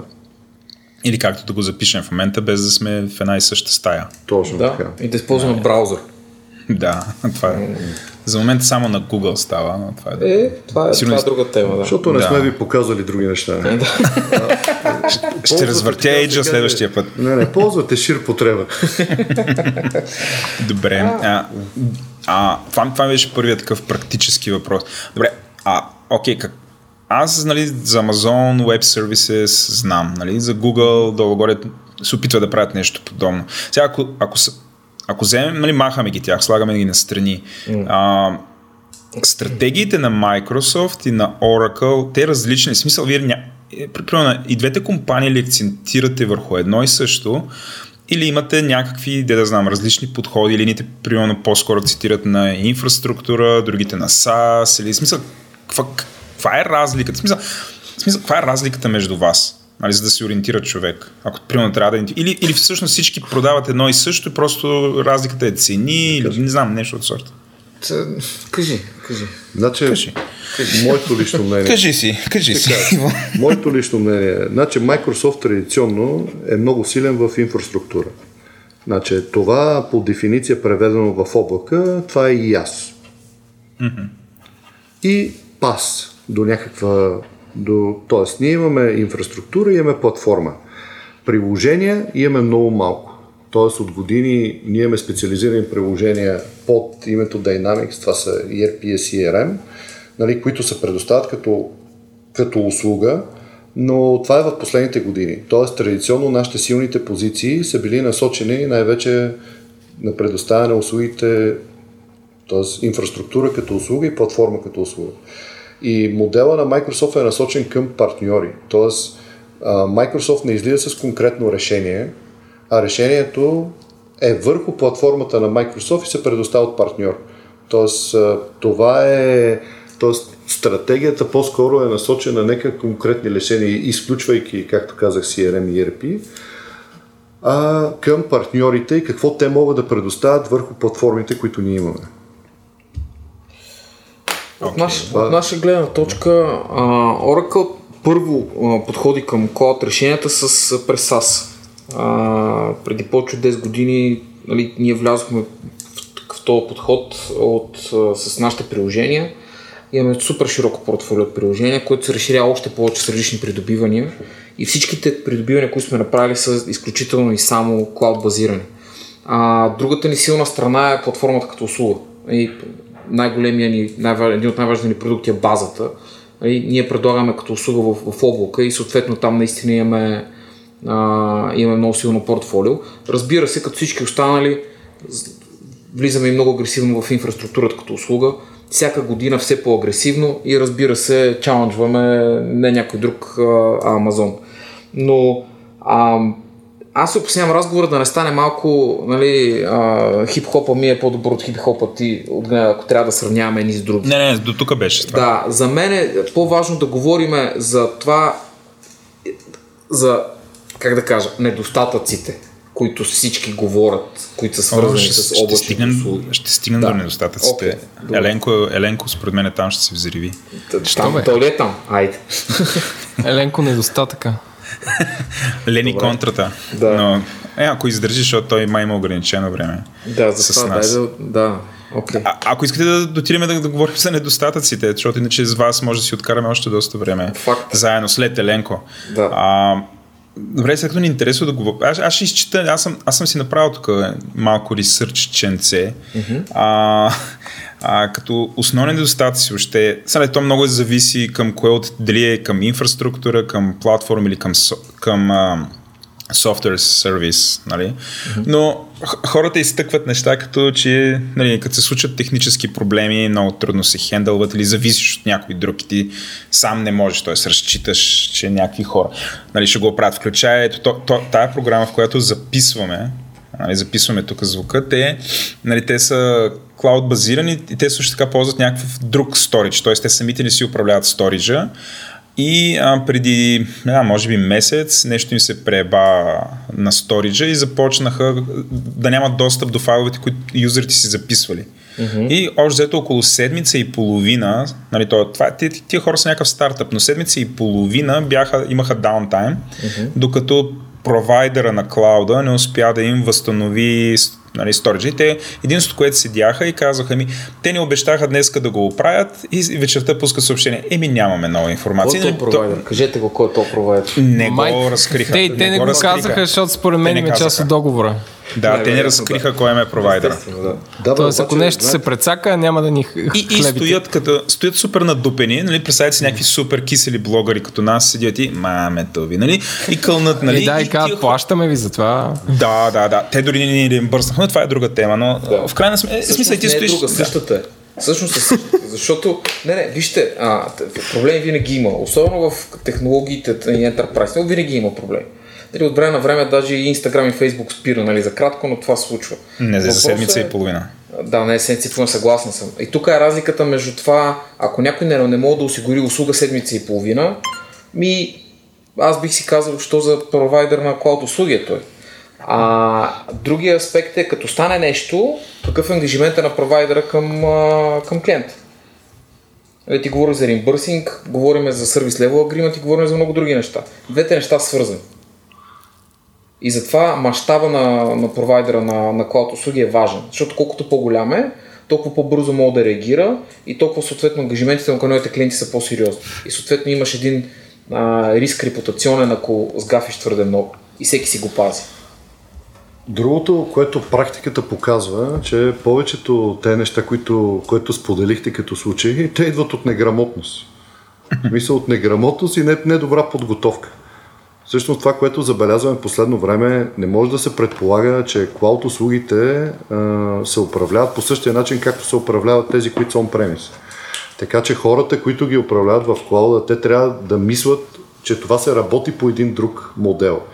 И, и всъщност хората, които отиват да си купат една такава услуга, те трябва да знаят кой седи от другата страна. Тоест, те не могат просто да предполагат. И това е много, много съществено и важно. Всъщност, тук е един друг пример нали, за техническите проблеми. Много често казват, абе тук вашия облак не работи. Нали, в момента, в Нали, който... често ви го казват. Не, в смисъл, това не става въпрос за нас. Става въпрос при, както ти каза, при масовия потребител, казва, тук да. облака не работи. Ама това, което виждаме ние, е, че там е отишла някаква компания, ама наистина някаква, и която се е опитала да премести, примерно, нещата така както са си, по начина, който са се управлявали в момента, в тяхната инфраструктура, в облака. Което няма как да стане. Това са два различни свята. И всъщност тази неграмотност след това спомага за това, нали, някой каже, ама това не работи. Значи стандартно всичките големи вендори имат а, а, как се казва това, Service Level Agreement 90.999, три девятки, след 99.99 uptime. Оттам насетне те плащат за загубата на време. Така че мога да си представите, че ако това нещо се прави по правилния начин, но също така това не е някаква манна, не, което просто аз там си хвърлям нещо както си искам. Тоест ти трябва да си подготвен, за да го направиш по начин, това ти отговори на очакването. Да. Това ми бяха двата И всъщност най-важното нещо, знаеш кое е? За мен е, то shift към клада е просто на култура. Ама буквално на култура. Първо да приемеш, че нещата могат да се правят по различен начин от този, който до сега ги правиш ти, че е потенциално възможно този новия начин да има по-големи ползи и да е по-хубав, а видиш ли може и ти излезе по-ефтино. Тоест трябва да има една... Трябва да си отвориме малко възприятията, че има альтернатива на това, което си знаем. Защото всеки, приказката знаем, кой е най-любимия текстов редактор, то, който знам. Ама, всъщност, ако отвориш малко блендата, има неща, които могат да бъдат много полезни. И те изискват промяна. Няма как да въртнеш една виртуалка, да я вземеш от дейта центъра твоя и да я пратиш на някой и тя да работи по същия начин. Може и да може, ама може и да не може. Не, то е една виртуалка. Аз не мисля, че ние не я наричаме клауд.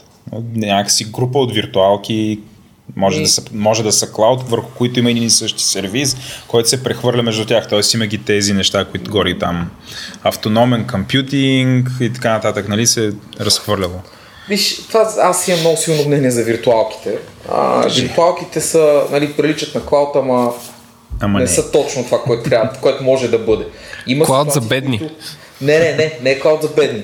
Виртуалките са окей okay при определени технологии, които просто някак да ги сложи в, друг, в, в други услуги но те не са края, те са началото на, на, на пътя към клауд.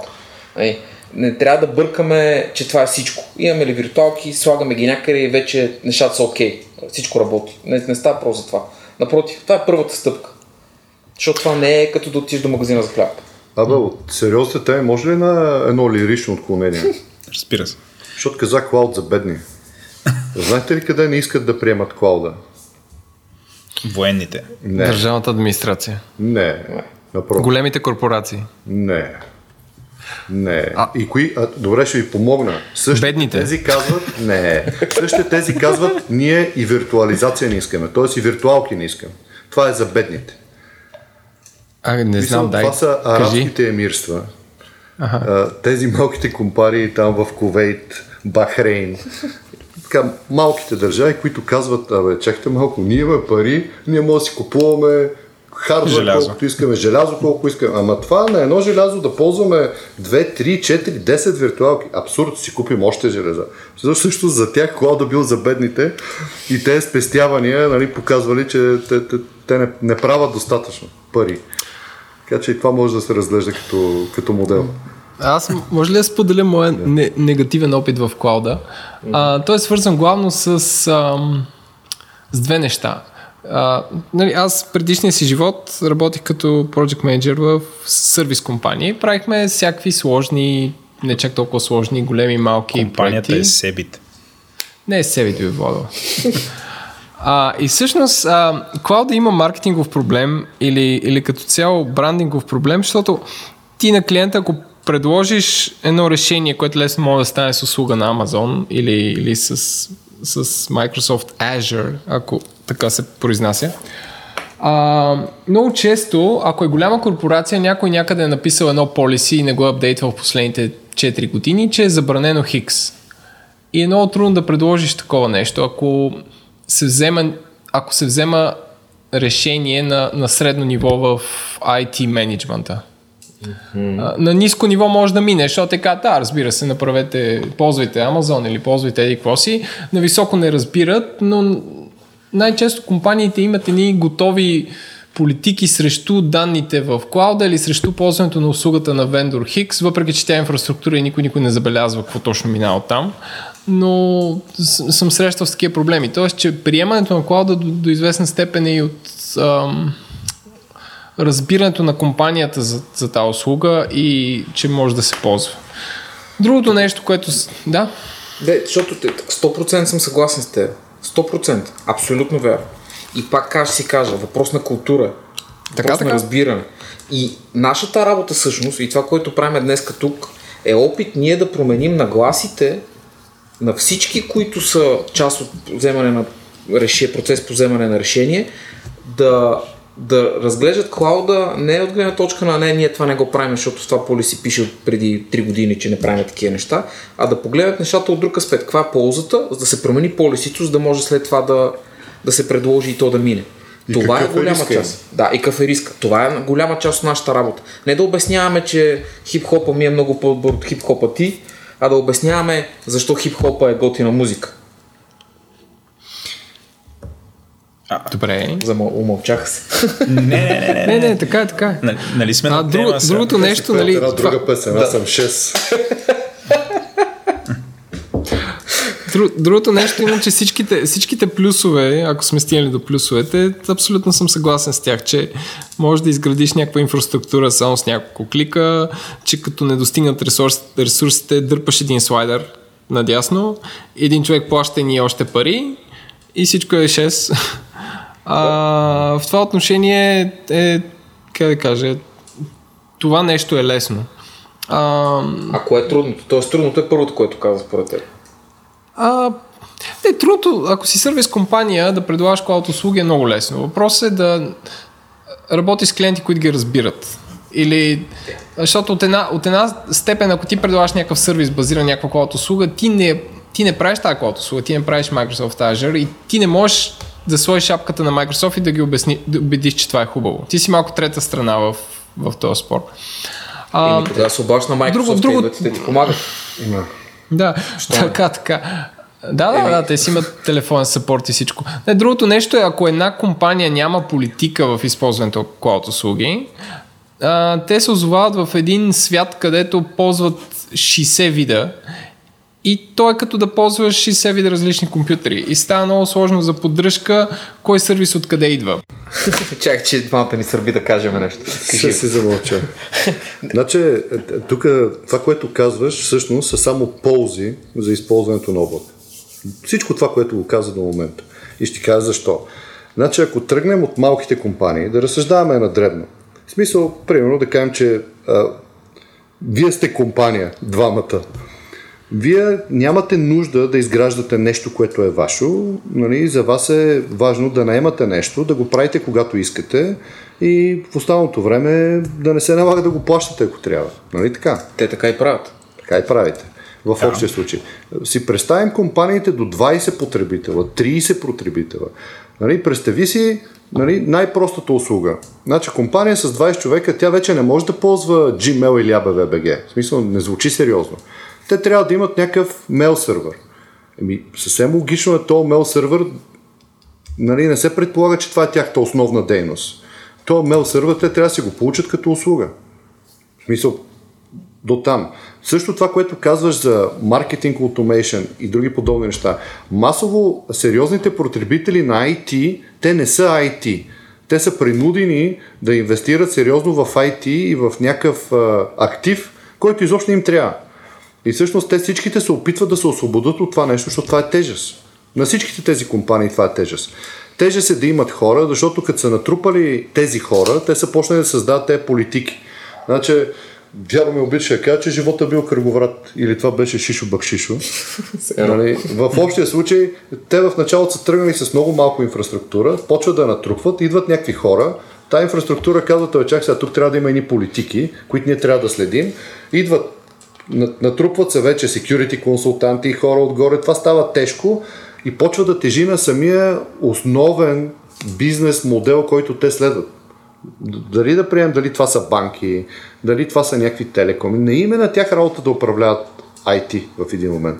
И в момента на появяването на всички тези проблеми, на това какво беше, онова какво беше, идва възможността ти да го правиш като услуга. Всъщност, тренда, който ние виждаме, не тук в България все още, но в Западна Европа ми прави впечатление, големи enterprise организации, най-вече в Штатите, имат не един договор с Microsoft, а 20 или 30. Тоест, маркетинга, ти развиваш маркетинг, искаш да правиш диджитал маркетинг, те си купили някакво решение, те си имат договор, това е тяхния проект. Ползват го до когато искат, в тяхния си бюджет, финансовия отдел иска някакво друго решение. И всъщност ти вече даваш свободата на, на хората, които правят бизнес, да ползват неща, които искат, което в един минал момент беше абсолютно невъзможно. И всъщност затова казвам, че те неща, които каза, за мен са само в подкрепа на, на навлизането на, на този модел на работа. А и другото е, ако една голяма компания в момента знаеш колко технологии от колко различни вендори ползват. Тоест това са равни други условия. Разликата е, че сега те поддържат всичко и го крепят да работи и 80% от бюджета и времето отива в това да го крепят да работи както е днеска, а не да го развият, за да могат да отговаря на пазарните изисквания утре. Защото една основна банкова система имплементираше 3 години, да речеме, нали, пример, имплементираше 3 години, написал си изискванията си в началото на проекта, оперираше 5 и след това още 3 години и апгрейдваш. И реално погледнато ти ползваш 8 години, не, 8 години я използваш с функционалности написани преди 11. И ако пазара иска нещо, нали, каква е реакцията? Колко време ти отнема да реагираш? Докато в, ако ползваш да, нали, банкови системи в САС още няма, макар че скоро ще има. Ако ползваме... Има. има. Не знам да ползвам. там вече. Да, теменно са там всъщност, да. А, тогава вече времето ти за въвеждане на нова функционалност е 3 месеца, на 11 години. И когато погледнем, когато не говорим за клауд, а говорим за ползи в контекста на нуждата на клиента днеска и как това ще му помогне да има по-успешен бизнес, тогава целия, цялата IT дискусия просто става излишна до голяма степен. Защото тогава вече изнася разговор на по-високо ниво. Бизнеса, време за реакция, пазара и нови бизнес модели. Така че, разбирате ли, мене ми се иска разговора да не е за болчета и гайки, а да е концептуално какви са ползите. Да изведеме разговора на, нали, на малко по, как да кажа, високо в смисъл от бизнес гледна точка ниво. Добре, ето аз имам... Между нали, понеже бизнес, бизнес, нали, всичко опира накрая до разход. Факт. Ам, аз а, а, си оценявах, а, понеже имам, нали, като съм дошъл да работя за... А, Иво, ти, не знам, едва ли знаеш, аз съм CTO. Та, като започнах да работя за компанията, за която работя, и тук имам, все още продължаваме да имаме собствен мейл сервер. И а, това е една от най-критичните услуги. Ние сме такава сервис компания, а, която нали, част от нещата ги нали, комуникира с клиентите си по, чрез имейл. И това е нещо, което спре, защото спира понякога, а, нали, става сериозен бизнес проблем. И аз а, започна да оценявам колко ще струва това да бъде прехвърлено към а, а, Google Apps. Също съм взел оферта за Microsoft Office 365. И т.е. за да ползваме Outlook. И излезе нали, в пъти по-скъпо да се прехвърлим там, защото ние имаме много юзери, имаме близо 400 юзера, а, да се прехвърлим там, отколкото да продължа примерно, да направя няколко сървъра, те, те да са в различни дейта центрове, нали, да се репликират там, да се синхронизират помежду си и прочее. И това излезе по-ефтино. Тоест, а, от, от, моя, да, от моя гледна точка, нали, като CTO, въобще после от гледна точка нали, вече на CEO, като бюджет, а, ние е по-изгодно си поддържаме нашия собствен mail сервер. Нали, той е един, вид- един вид, нали, имало е setup cost, maintenance cost, му в момента е нисък и плащаме за co-location в data center. Нали, това, това ти е коста в момента, който се формира. А, лично аз предпочитам въобще да не се занимаваме с това. Тоест, аз не искам моите DevOps да се занимават да поддържат такъв вид комуникационна инфраструктура. Аз искам те там да участват при наши деплойменти на наши сервизи, нали, такъв тип неща. Нали, собствени продукти имаме какво ли не, вместо да, нали, да мандахерцаме някаква, някаква, някаква инфраструктура. А, нали, и виждам много реално ползата. Просто не ми излезе сметката. Нали, що се получава така? Значи това е възможно най-вече, но сега ще обясня. В, в днешни дни повечето вендори на такива клауд услуги предоставят пакетни такива. Тоест ти получаваш много повече от а, един мейл сервер. А, в случая, в момента това, което виждам, виждам нарастващ тренд на сериозна гранулярност на този тип услуги. Тоест, ти, примерно, ако си се обърнал дори и към Google и към, или към Microsoft, Microsoft, те в момента, доколкото аз съм запознат, Нали? В момента разработват модел, който могат да ти дадат само мейл.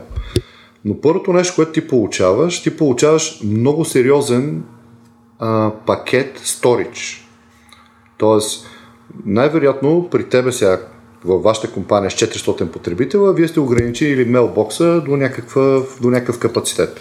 Абсолютно разбирам. Абсолютно така, разбирам. Да, има, компании, има лимити на... Имаш лимит. Има, нали, има естествено, че така, има. Обаче това, което виждаме, че се налага тренд, че хората а, използват мейла като интерфейс към документи, задачи, какво ли не. Мисля, това е абсолютен тренд. И им се налага да трият някакви неща, за да могат да си държат други. Второто нещо, което задължително те ти предлагат, ти предлагат storage. Дали ще е OneDrive или Google Drive, нали, в общия случай, в който ти да мога да управляваш точно този допълнителен контент, нали, вече с някакви правила, които са на компанията. И тук може би модела, ако го разглеждаш само за една услуга, може и да не излезе, ако компанията отсреща няма тази гранулярност, да ти даде тази, тази услуга, но ако разгледаш кои са другите неща, които би могъл да получиш, кои от тях ти имаш и по някакъв начин ползваш, нали, защото ти в крайна сметка получаваш много неща там, различни, а, и тогава нали, може да се наложи модел. Но той не е за всеки. Как ти казваш, за вас, това абсолютно може да не е модела. Но представи си във вариант, който твоите 400 потребители ползват Office или ползват Google Docs. И ти плащаш за това нещо. Да. Значи в момента, който ти това нещо го купиш в, в облака, ти ще получиш всичките тези услуги, плюс много други. Плюс Messenger или Skype или Messenger или каквото и да било друго. Плюс а, споделено пространство, плюс там вече има една цялостна история за колаборация между тези потребители. А, така че всъщност има за и против и ние това го казахме в началото. Това не е за всеки. Значи в момента, който ти нямаш тези нужди, ти нямаш тази инфраструктура, ми ти не си там просто. Нали, в смисъл, това е въпрос на оценка. Да. На, това е едно от нещата, нали, за по-ефтиното. И ако мога нали, само които... да добавя нещо. Да, Да, се. връзка. Да. А, много е важно, в смисъл, финансите са изключително важни, ясно е. И то е свързано с бизнес. А, и като се прави съпоставка, е много важно да се съпоставят две еднакви неща. Тоест, а, като правиш нали, Total Cost of Ownership, както си го наричаме ние, а, TCO, трябва, да. TCO, трябва да си гледаш какви са нещата, които получаваш от едното, какви са нещата, които получаваш от другото. И това, което е в повече, дали можеш да намериш полза от него и приложение в твоя бизнес. Което означава, че няма да гледаш само цената, а ще гледаш потенциални бъдещи ползи от придобиването на клад базирана услуга. Как тя може да подобри твоята работа и да ти спести пари от друго място. И ако мога да оцениш спестеното от друго място, то трябва да влезе в тази калкулация. Тоест да бъде наистина пълна, пълна сметката, а не тук цената ми е 5 лева, тук ми е 5,50, мани, 50 стинки повече, да се занимавам. Мога да дам един тук прост пример, за жал с Microsoft. Е, значи в момента, който ти получиш, при Office 365, ти получаваш две неща, които може би никога не се замисваш. Едното е възможност, така наречения right management, т.е. да си защитиш всеки един документ. Тоест ти вече ставаш сигурен, ти може да налагаш шаблони на тези мейлове. Ако излезе извън компанията и ти работиш с информация, която ти е важна, това да не се случва. На, дори на малка компания това е много по-важно и има много висока стойност. А това реално ти го получаваш като част от услугата. Другото, което е, ти искаш повечето ти служители да имат едно много високо ниво на мобилност. Тоест да работят от всякъде, както вие работите от всякъде и ние работим от всякъде.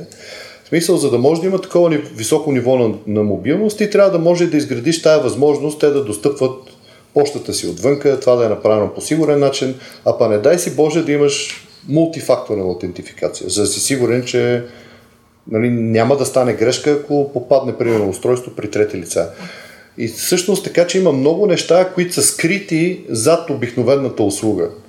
Тоест в модела на предоставяне на една такава услуга, ти имаш страшно много неща, които са мислени и може би идват от Enterprise, те не са били насочени към крайен потребител или за малки компании, но всъщност могат да ти бъдат страшно, много, страшно полезни и да ти решат много проблеми, които ти не си си дал сметка, че това може да се реши с мейл услуга.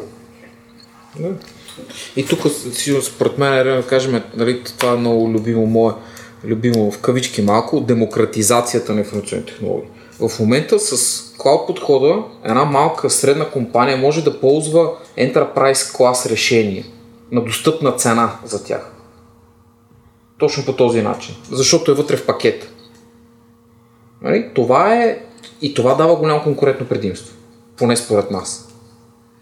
И то, когато се прави анализ на цена, трябва да се пресметне и това. Какво конкурентно предимство получавам аз, придобивайки една услуга, която има Enterprise а, клас вътре функционалности, които преди това са били невъзможни по финансови причини да бъдат използвани. Добре, Георги. Тая да минеме за сигурността, защото вие сигурно там не сте едно... Нали, то... Това ми е любимо. А, на, на мен също ми е любимо. а, например, ние сме администратор на лични данни. Наскоро минавахме, а, минавахме такава сертификация и сме на топ на левела. Това за България е трето ниво. Плюс сега, знаете, се задава едно GDPR. Mm-hmm. Нали, всички сега са луднали покрай GDPR. Естествено. Да се оценяват. И а, всички консултанти препоръчват всичките чувствителни данни те да не бъдат качвани в клауда. Нали, това ето е примерно класически кейс. Тоест, ако имаш лични данни, които ти си съхранил, придобил и така нататък, ако ги качиш в клауд, не дай си Боже, един вид имаш на български граждани, европейски граждани, ги качиш примерно в държава извън Европейския съюз, това е проблем. Mm-hmm. Нали, това ти се казва не го прави, нали, Добре, драма. Това е едно. Ти говориш за извън Европейския съюз, това е много важно да го говориш. Абсолютно. Да, бе, да, казвам. Yeah. В смисъл, явно, нали, има си, да. А, тоест, примерно, аз отида и, не знам, почна да си качвам някакви лични данни ги съхранявам в Google Drive. Нали, аз нямам идея това в Европейския съюз ли се намира или се намира в Китай някъде. Въобще нямам идея къде ги качвам. Добре, окей. Okay, не, ми, не ми се обясняват. Нали? Ама ние мога да ти кажем при нас, ако са къде ще бъдат. Да. И може да пишем, това... че ще okay. са там. Ами, това е едното. Да. Първото нещо е за GDPR, като казваш, ние като компании самите подлежим на тази регулация, защото ние държим а, лични данни за нашите клиенти. А, само да кажем за слушателите. GDPR да. е европейска регулация, която затяга, ние няколко пъти сме дискутирали в предаването, а, тя засяга как всъщност големите компании съхраняват лични данни на свои служители или на свои клиенти или въобще на трети страни. Нали, това е. Като тя ще, мисля, ще влезе април в сила. 25 май. Май, извинявай. 25, да. а, наближава, т.е. до година.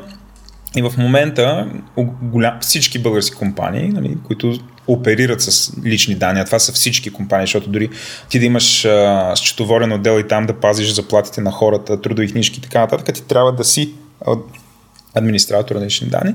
Всички тези компании, те а, биват, нали, в момента се консултират, нещо IT-тата правят, за, нали, криптират, крият, нали, какво ли Също не. това не е работа на IT-тата. Е не, не, а комбинирано, естествено. не, не, естествено, не, не, не, не.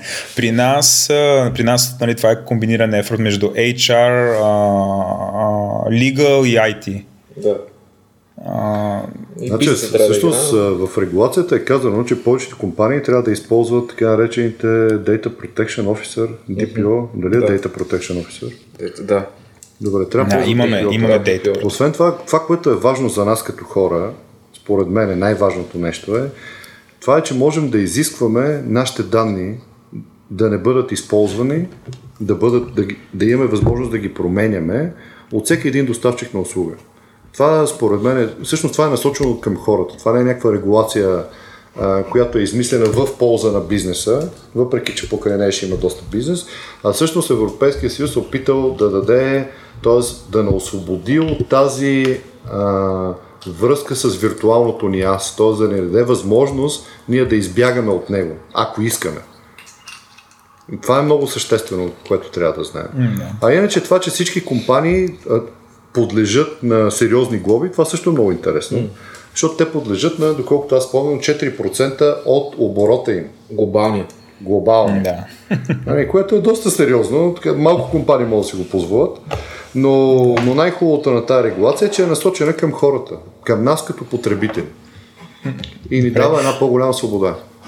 Давам ви два примера. Uh-huh. А, това са от последните, мисля, че може би половин година някъде. Две супер големи компании. Мисля, че едната се казва Accenture, другата се казва Dow Jones. Само в рамките на половин година успяха да ликнат едните през Amazon uh, Cloud Services а, успяха да ликнат а, лични данни на някакви милиони, милиони хора. Мгм. Другите ликнаха пак на свои клиенти милиони данни, пак ги забравили ги на някакви от- отворен сървър, така седят и някакви хора попадат на тях. Са- Това, това е единия проблем със сигурността. Но бих казал, това, това ти ми го отговори, като каза, че като има облачни услуги, трябва да си компетентен, като работиш с тях. Не, не само за облачни. Чакай, е, да, да, да всякакви, за- да, да всякакви. ползваш технологии. Ясно. Е, Equifax, Да. мисля, че се каже компанията, та кредитна Е, компания. това е друго. Equifax, да, Да. те ликнаха 124 милиона. всички, всичките social, social numbers на американците. Да, половината, половината да. американци, всичките тия е данни генета са някъде. Да, и генетите с кредитната история, която е още по-интересно. Да. Обаче ти казваш, едни са били в Амазон, обаче Equifax са били със собствена инфраструктура. Да. Нали? А, т.е. равни други условия. Ако, ако ти не мога да управляваш инфраструктура си, не мога да управляваш къде слагаш данни, нали, никой не може да те спаси. И няма значение какво е. А Equifax, това, което аз знам за случая, е, че те са имали N на брой инстанси на бази, няма да говоря какви са, защото да не кажа, че, нали, че храня конкуренцията или open source, които те просто са пропуснали да ги пачнат с последния а, релиз на, на, на софтуер. Не са ги намерили. В смисъл имали са примерно 1000, намерили са 995, ени 5 не са ги намерили, те са влезли оттам. И като си говорим за сигурност, е това е нали, момент. Това, че имаш инфраструктура и е твоя и ти е под бюрото или в мазето или някъде си другаде, не означава, че тя е сигурна. Тя е толкова сигурна, колко сигурна направиш ти. И ако пропуснеш 5 инстанса, някой може да влезе през тия 5 инстанса и да ликне 124 милиона а, нали, човек с им кредит, цялата им кредитна история. А, това, което мога да кажа за нас. Първо, ако ползваш нашата база като услуга в облака, Чай ти сега няколко пъти каза, че не искаш да си говориш за гайки, за, нали, конкретно не, не, говоря за, такива. гайки, говоря ти за, за, за инсталация на пачове. Средно, ние сме винаги на последната версия, с гледна точка на версии и на пачове. Средно клиентите са 13 месеца назад. 13 месеца. Средно. Всъщност да не говоря за тяхната компания, при всички е така. Е, Окей, той го потвърждава. Нали, тук говорим за статистика, не говорим, че ние сме страхотни. че Чай, за базата да, го, е за да го преведа по следния За да начин. го Когато преведеш. Значи, пачовете- клиента, клиента, който си стопанисва сам инфраструктурата, не я пачва. Това, това казвам. Да, да, а, а да. пачването Окей. всъщност И се за- движи една година за назад. нормалните хора е, това са защитата от последните възможни или предполагаеми атаки, които могат да се случат. И не само. Да. И това е само за пачването. За опции към базата, които са нали, свързани с security, ма, ние предлагаме абсолютно всички в нашата услуга. Клиентите имат средно около 3. Нали, са, са решили да, да използват. Как ги ползват е друга тема. Тоест, има два аспекта на нещата. А, един аспект е как ти си оперираш информацията, което никой не може да те спаси, ако не мога да оперираш коректно. И другия аспект е колко ти е, а, а, в каква състояние ти е инфраструктурата. Дали си ап- ап- апдейтнал, дали си сложил пачовете, дали си направил правилно конфигурациите на тази инфраструктура, така че тя да е защитена. Ако го правиш ти, отговорността е твоя. Ако го прави вендора на клауд услугата, отговорността е негова. И тогава вече, да, имаш една стандартизация и имаш едно място, от което тези пачове се прилагат за абсолютно всички и всички са на едно много високо ниво на защита. Всъщност да го кажем така, това, което ние виждаме, големите клауд доставчици, всъщност няма сертификат security, който да има такъв местен играч или местна компания, който да може да, да си позволи да го добие.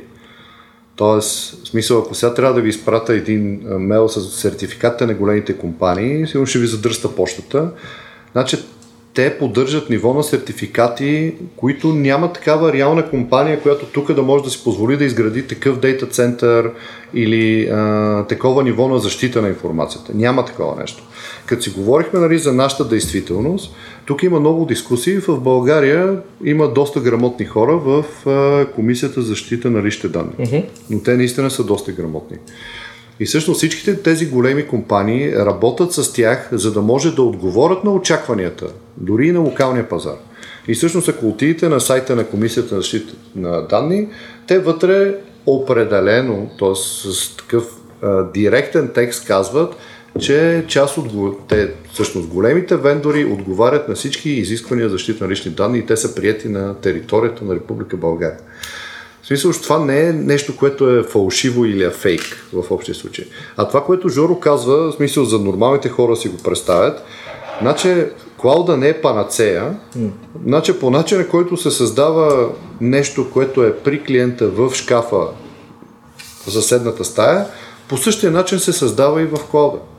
Тоест ти, както ако си неграмотник, ти няма как да го създадеш по различен начин. И това, че това някой голям вендор е направил начин за предоставяне на услуга, това няма да се Ще дам пример, нали, нещо, за което се разбира. Значи, представи си, че вие искате да си качите вебсайта, вебсайта ви седи на някаква Linux машина, което е супер. Нали, в повечето случаи те седат на такива машини. Дали го слагате в клауда или на машина, която е при съседа, ако вие не си защитите самия вебсайт, нали, самата не. тая виртуална Linux машина, т.е. инфраструктурата отдолу, където ви държи тази машина, Бе, тя няма ще значение, работи. ще бъде, да, ще Да. бъде хакнат. Да. Да, тя ще си работи Това е отдолу. Вие си виждате в клауда как вашия сървър нали, си работи, той е дигнат, но сам, самата услуга отгоре няма да работи. Единственото, което би нали, има полза при това, което казваш, е нали, физическата сигурност на севера. Барем не може да бъде залят с вода. Нали, или като избие канализация, защото да- това е реално. Аз искам в една друга посока, сега, което за съжаление се извиня на, на Иво предварително, но тя е нали, един такъв класически страх, който много често е рационализиран по пример, който е свързан с неговата компания, дори компания, за която работи. Кой на някой ден негова. А, а това е момента, в който ска... Sky... Да, да.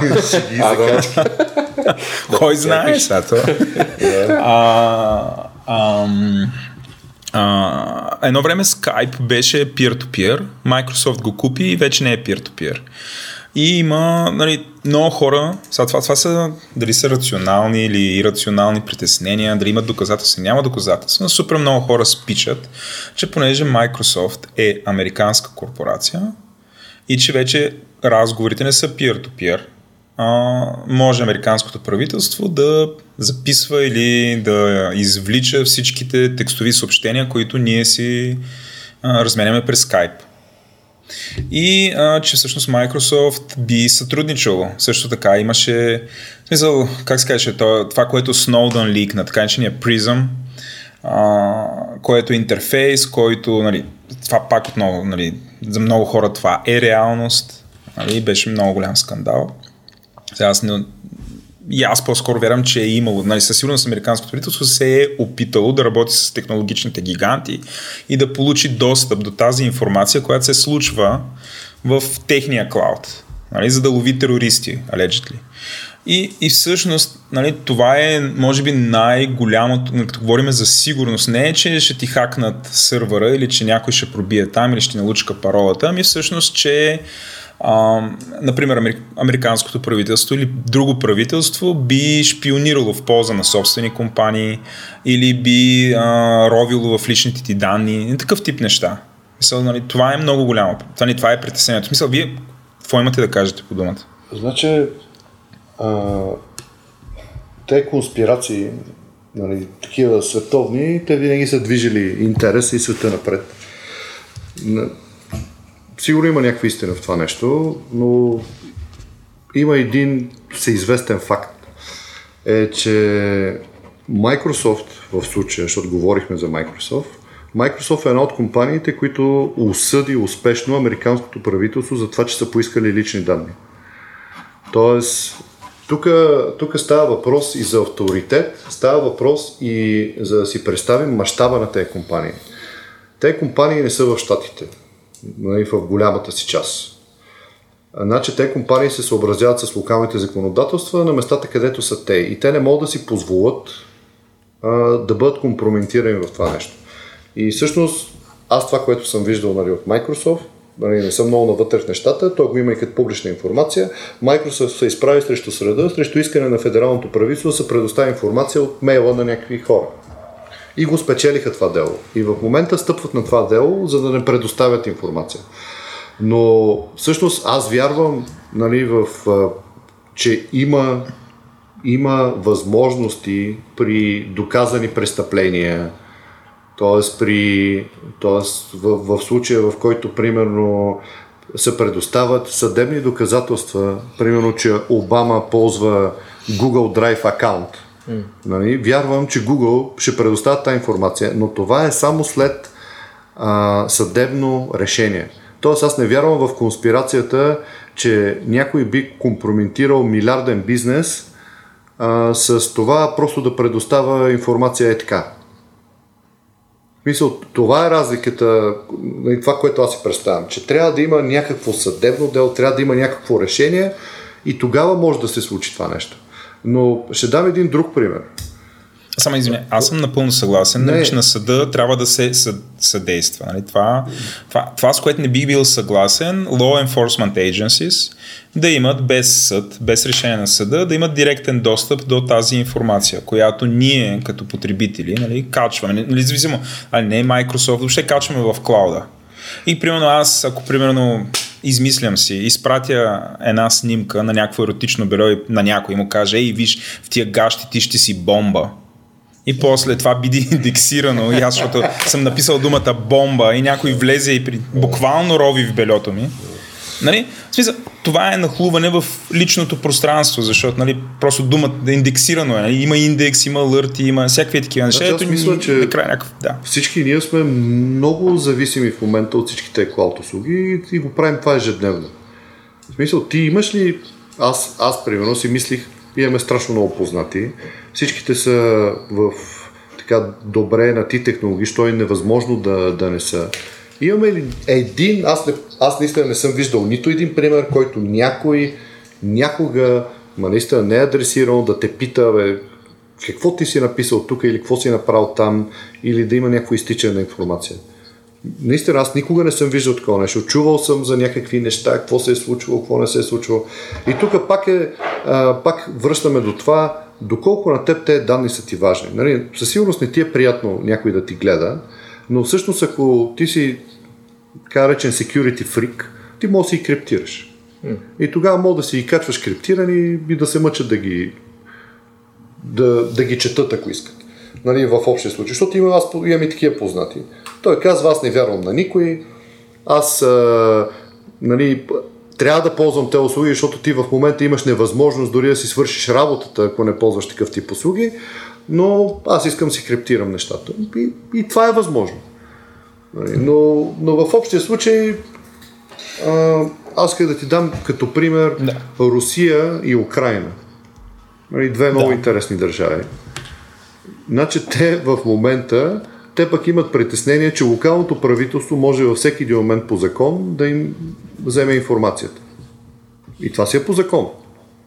И те всъщност там клауда, въпреки че не е позволен, навлиза с бясни темпове, защото масове компаниите предпочитат да разчитат на установени правила които са под регулация, защото в крайна сметка всички тези големи доставчици на услуги, те са под регулация, те са апетитна хапка на Европейската комисия, на всички възможни съдилища, защото имат страшно много пари нали, в случая, или обороти, да кажем, че нямат пари. И всъщност тези, този реален бизнес там, там където са установили, че данните са им много важни, те го изнасят в публичен облак за да, за да избягат от това локално присъствие. Така че ги има, и, има го и за, има и за против. Може би някъде се случва. И всъщност... И Георги, ти, ти, това, ти, това, което иска да кажа, че зависи от контекста. Не е универсално правило. В Штатите ме прицено дали няма да ги следят. В Украина са по-добре ги дадем на някой друг, защото нашите 100% ще ни следят. Да. А, от друга страна, трябва да направим разграничение между това да ползваш услуга, в случая ти каза Skype, ама аз бих казал всички такива услуги, които са чат, нали, каквито ще да са, дали ще е WhatsApp, Viber, а, месенджера на Facebook, ако щеш Gmail, нали, това е един клас услуги. Но ако говорим за друг клас услуги, където искаш си дариш някаква твоя информация, ми криптирай. Нали? Криптираш, като криптираш, успехи пожелавам да отворят. Сигурно ще могат, но тук въпросът е като с ключалката. Няма перфектна ключалка, все ще има някой, който да може да отвори. Дали си достатъчно интересен да отворят е другия въпрос. И, а, ами, и е просто баланс. Dark Cloud. Е, да, Dark Cloud. така че всичко е въпрос на контекст и на баланс. Нали, няма, няма универсален подход. Трябва да се гледа от, от, от контекста на, на човека, който или на компанията, която иска да тръгне там. Добре, имам още, още два много сериозни, две много сериозни теми искам да, да дискутирам. Колко? Още значи, по-сериозни. Значи, първия въпрос е, първият въпрос е блокчейна ще замени ли клауда? Или всъщност блокчейна форма на клауд ли е или не? Мисля, това са абсолютно си... Има хора, които започнаха да обясняват, че чрез блокчейн ще си споделяш файлове и такъв тип неща. Да. Нали, това ще... нали, че по този начин нали, хората сами ще си отдават ресурсите на компютрите. Тоест, uh-huh ти нали, ще можеш, ако ти трябва процесорно време, нали, през блокчейна да си го осигуриш и всеки да, нали, да си ги сподели. Такъв тип неща. Тоест, това е нали, следващото ниво, отвъд mm-hmm. клауда. Mm-hmm. Нали, какво, какво мислите вие за, за това? Ами, това е, как да кажа, блокчейн е модерно, хайп в момента. Така е. А, жесток.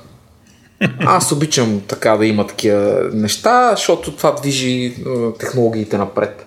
А от друга страна, аз също така харесвам и да говоря за неща, които днеска мога или аре след една-две години могат да, да, да са реално използваеми. А, блокчейн определено ще има огромно значение в бъдеще, защото за мен това е технология, която може да се приложи отвъд криптовалутите. Дали това ще бъде използвано като альтернатива на клауда или ще бъде предоставена от вендори като нас тази технология в нашите облачни инфраструктури е съвсем неясен въпрос. Защото първо трябва да намериш use case на тази технология отвъд а, криптовалутите и тогава да, да, да, да, да, да се намери най-подходящия начин за доставка. Защото ние тази година предлагаме блокчейн услуга в нашия клауд. За мой изненада. Нали? Предлагаме. Тоест, блокчейна не е альтернатива на клауда, а то е част от нашия клауд. И когато okay. вече станат ясни use case на блокчейна като технология, отвъд криптовалутите, тогава вече мога да се види дали всъщност е, е приложимо като альтернатива или като част от клауда. Първо. И второто нещо е една технология, модерните технологии са супер, но има един проблем с тях. И то е, че когато почнеш да ги оперираш на огромен мащаб, започваш да срещаш предизвикателства с това опериране които са свързани с време, ресурс и в крайна сметка с пари, които трябва да хвърлиш по тази технология, за да оперираш. Не да я пуснеш. Да работи. И не просто да работи, а да работи предвидимо, да работи с а, перформанс, който искаш и като стане мяу-мяу, да не спре, а да мога да отида някъде на друго място и да продължава да работи. И вече тук въпросът е оперирането на тази технология колко успешно ще бъде и колко, колко пари струва. А, а за окей, мен... Иво, ти, ти какво мислиш? Да. Аз ще кажа, за мен е на 100%. Аз нямам никакво съмнение. И мога да ти дам един много конкретен пример. Да, бе. Който даже с удоволствие ще отида да, да, го, да го предложа, ако, ако някой ми позволи. Значи, в началото си говорихме и за държавата. Дали това има приложение, нали? По едно време спомена, че може би държавния сектор, те са назад от това нещо и не са толкова възприемчиви. Аз тук си мисля, че конкретно блокчейн и част от а, спецификациите му, като това, че там държиш има нещо, което го има и по закон, има го и в блокчейна. Сега виж откъде ще тръгна, къде ще отида. Трябва да, да ме следиш внимателно. Чакай сега, чай се фокусирам. така. Дори се А, така. Значи по закон трябва да се с твоите данни, ти като отидеш в едно ведомство, да имаш един, т.е. на едно място да ти седат твоите данни. Не можем ние да ходим по всичките ведомства и постоянно да те питат, ама дай си личната карта, при положение, че те вече имат. Тоест, приема се вече по закон, че в момента, който НАП са ти събрали личните данни, в момента, който отишнат в МВР, те не трябва да ме питат, а трябва да ги имат. Или а, свидетелството ми за съдимост, ако седи в а, община Красна Поляна, аз отида в община Оборище, те трябва да имат достъп до тази информация. Значи това пък от страна, това е една от характеристиките на блокчейн или нещо, което там се нарича Distributed, distributed Ledger или каквото и да е. Значи това е възможността информацията винаги да, да е вярна на едно място, а в същото време да се репликира на много други, за да може да е сигурна и да е проверена. Оттам нали, мисълта ми се измества в посока, че ние се опитваме да правим така наречения government cloud или government да се развива и да почне да ни предоставя услуги на нас като гражданите. Значи, представи си варианта, в който блокчейн се наложи като модел в government, където всичките ведомства почват да споделят тези ресурси, за които ти спомена първоначално. И всъщност ти по този начин достигаш едно ниво на тук вече тази българска дума не знам, на интероперабилити. Да. А как е тази дума на български? Съвместимост? На съв... Да, ми добре, получаваш едно ниво Оперативна на съвместимост. На оперативна съвместимост, точно така. Значи ти, за мен е блокчейна трябва на 100% да се наложи като модел за оперативна съвместимост, за да може най-накрая всяко едно ведомство да си говори с другите, а и ти да се възползваш максимално от наличните ресурси, които в момента не са централизирани. Всъщност, нали, идеята на блокчейн, че това не е на едно място всичко изсипано, се е родило така, така. с идеята различни хора на различни локации, т.е. в с различни ресурси, точно, като един голям е клауд. Точно така. А всъщност това е нещо, което в държавата го има всички. Тоест всичките характеристики, които виждам аз в блокчейн, отговарят на, на, на държавната администрация и на това как тя трябва да изглежда. И в момента, който това се случи, едно от нещата, което случва веднага в държавата, те стават безхартиени, което е страхотно. Значи, представи си, те имат информация от всякъде до всеки, всеки към всеки, насякъде се знае къде седи този документ, кой е верният документ и той си има правилния бекъп. Тоест, те няма нужда да печатат, да разпечатват, да правят какво ли не и така нататък. Да, не е сложно, може би, за поддръжка, както Жоро каза, но за мен това е бъдещето. И това трябва да се налага. И, и тук само въпрос обаче, това приложение на блокчейн, аз съм супер съгласен с него, има абсолютен смисъл. Но това е от гледна точка, то ще стане като приложение, което ще се използва от случая държавната администрация. Но то не е альтернатива на клауд компютинга като такъв. В смисъл говорим в основата му. То е начин на ползване.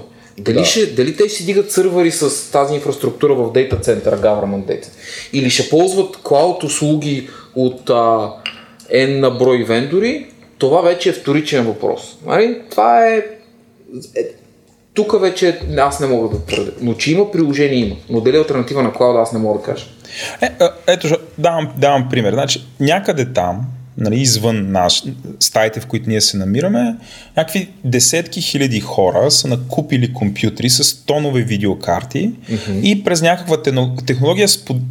те нали, не е пряко да им споделят ресурсите, не виждам какъв е проблема. Те да започнат да споделят тези ресурси, така че примерно някакви хора като започнат да ги използват тези ресурси а, за някакви собствени цели. Това да става по някакъв сигурен начин, защото ще е криптирано. Тоест аз мога, например, някаква невронна мрежа да си я тренирам или да си диплойна невронна мрежа в блокчейна, тя да ми обработва информация и това да се случва на, върху компютрите на стотици хора, без тези хора реално да имат достъп до информацията, която аз обработвам върху техните машини, защото нали, пак всичко е криптирано. А да... Този модел, mm-hmm. считате ли, че този модел е заплаха за това, което в момента ние наричаме клауд? Цялата.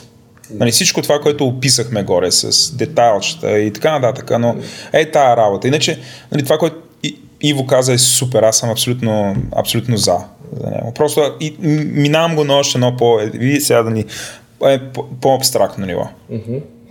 Да, Има ли шанс всичко това, което си говорихме, то не да изчезне, да еволюира част от него в това, което аз казвам, или това са някакви такива розови, розови фанта, фантазии? За мен е това, което Жоро ти каза всъщност е, че това са различни типове приложения.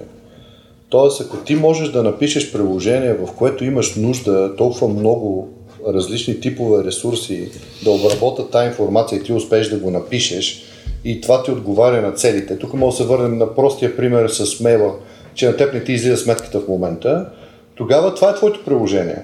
Да, но в другите случаи нали, традиционните модели на предоставяне на на, на услуга ще ти бъдат далеч по-полезни. Защото това, което ти разказваш, не е просто. Тоест не е, е просто да. като модел. Така нали, е. на този етап. Със сигурност това ще еволюира. В смисъл, ние толкова много неща, ние в началото тръгнахме си говорим кои са нещата, които изчезнаха и ние всичките големи вендори има една презентация, в която обясняха как Кодък са измислили дигиталния фотоапарат, но не са го пускали на пазара, защото са смятали, че нали, те си правят пари от традиционните модели, появява се друг, измисля вече и те кодек не съществуват в момента.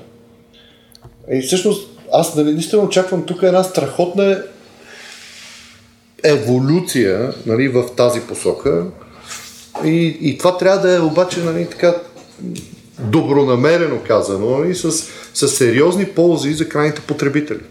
А в смисъл, моята насоченост е, че ние като, като, като личности, като хора, като граждани, не знам как да го нареча, като човечета, които разцъкват наляво надясно, повечето неща това трябва да бъдат в полза към нас.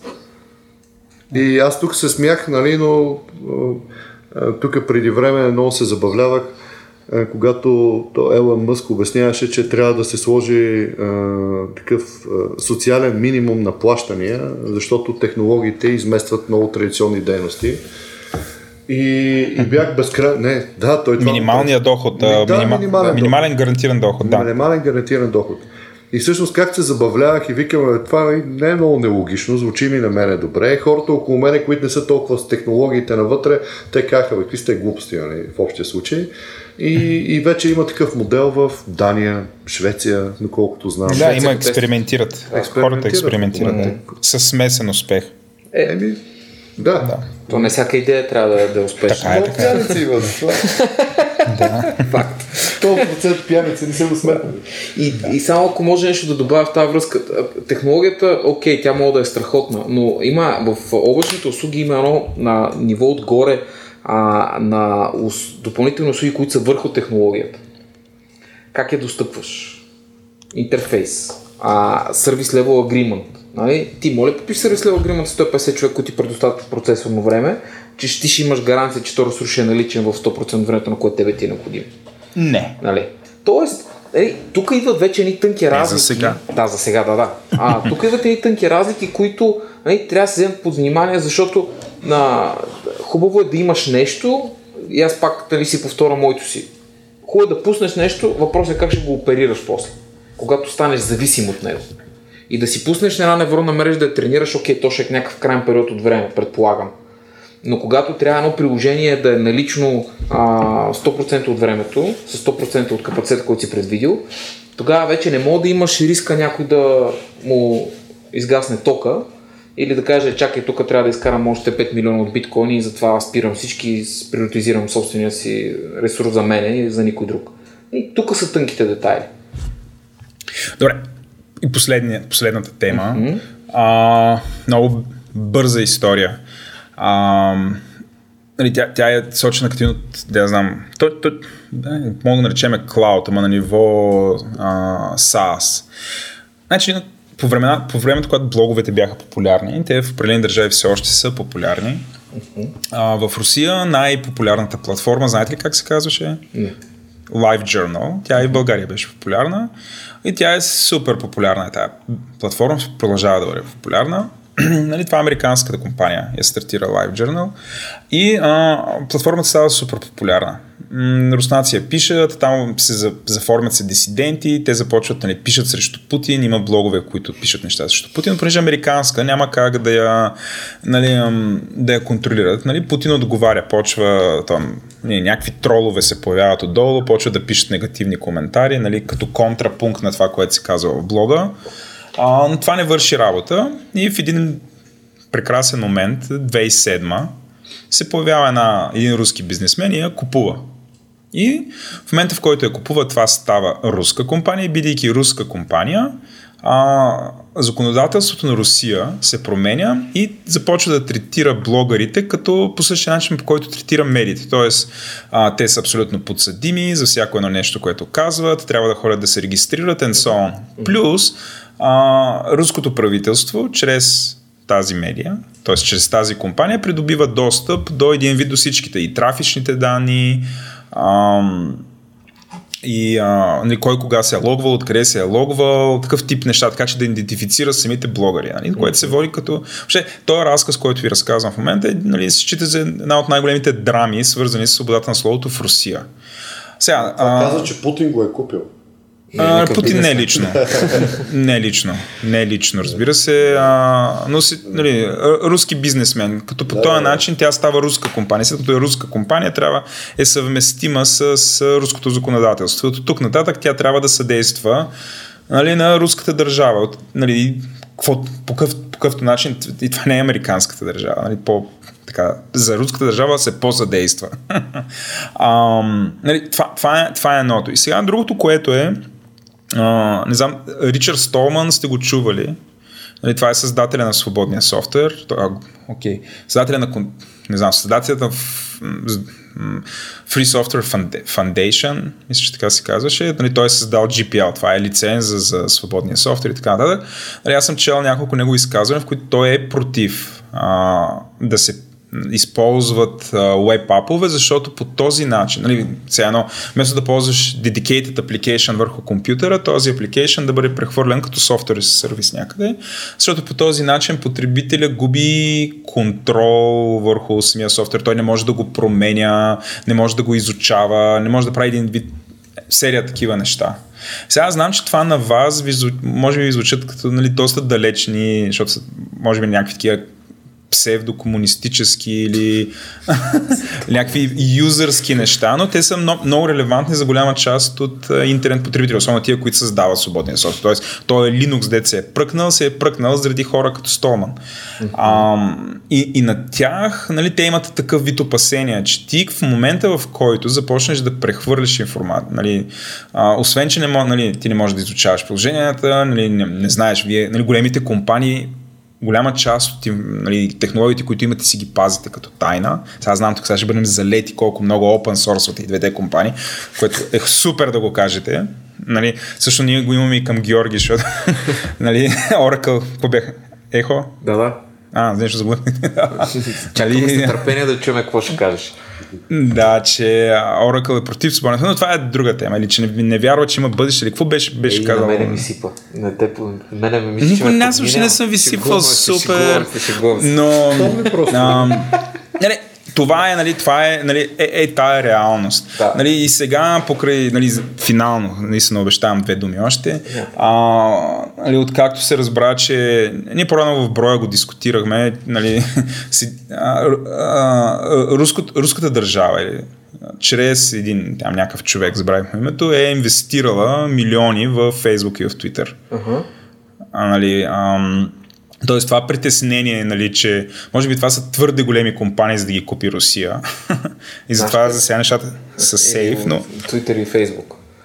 Да. да. Т- това, са, това са притесненията. Нали? Mm-hmm. Вие какво мислите по тая... Откъде да почнем? Пъл... Откъдето си харесвате?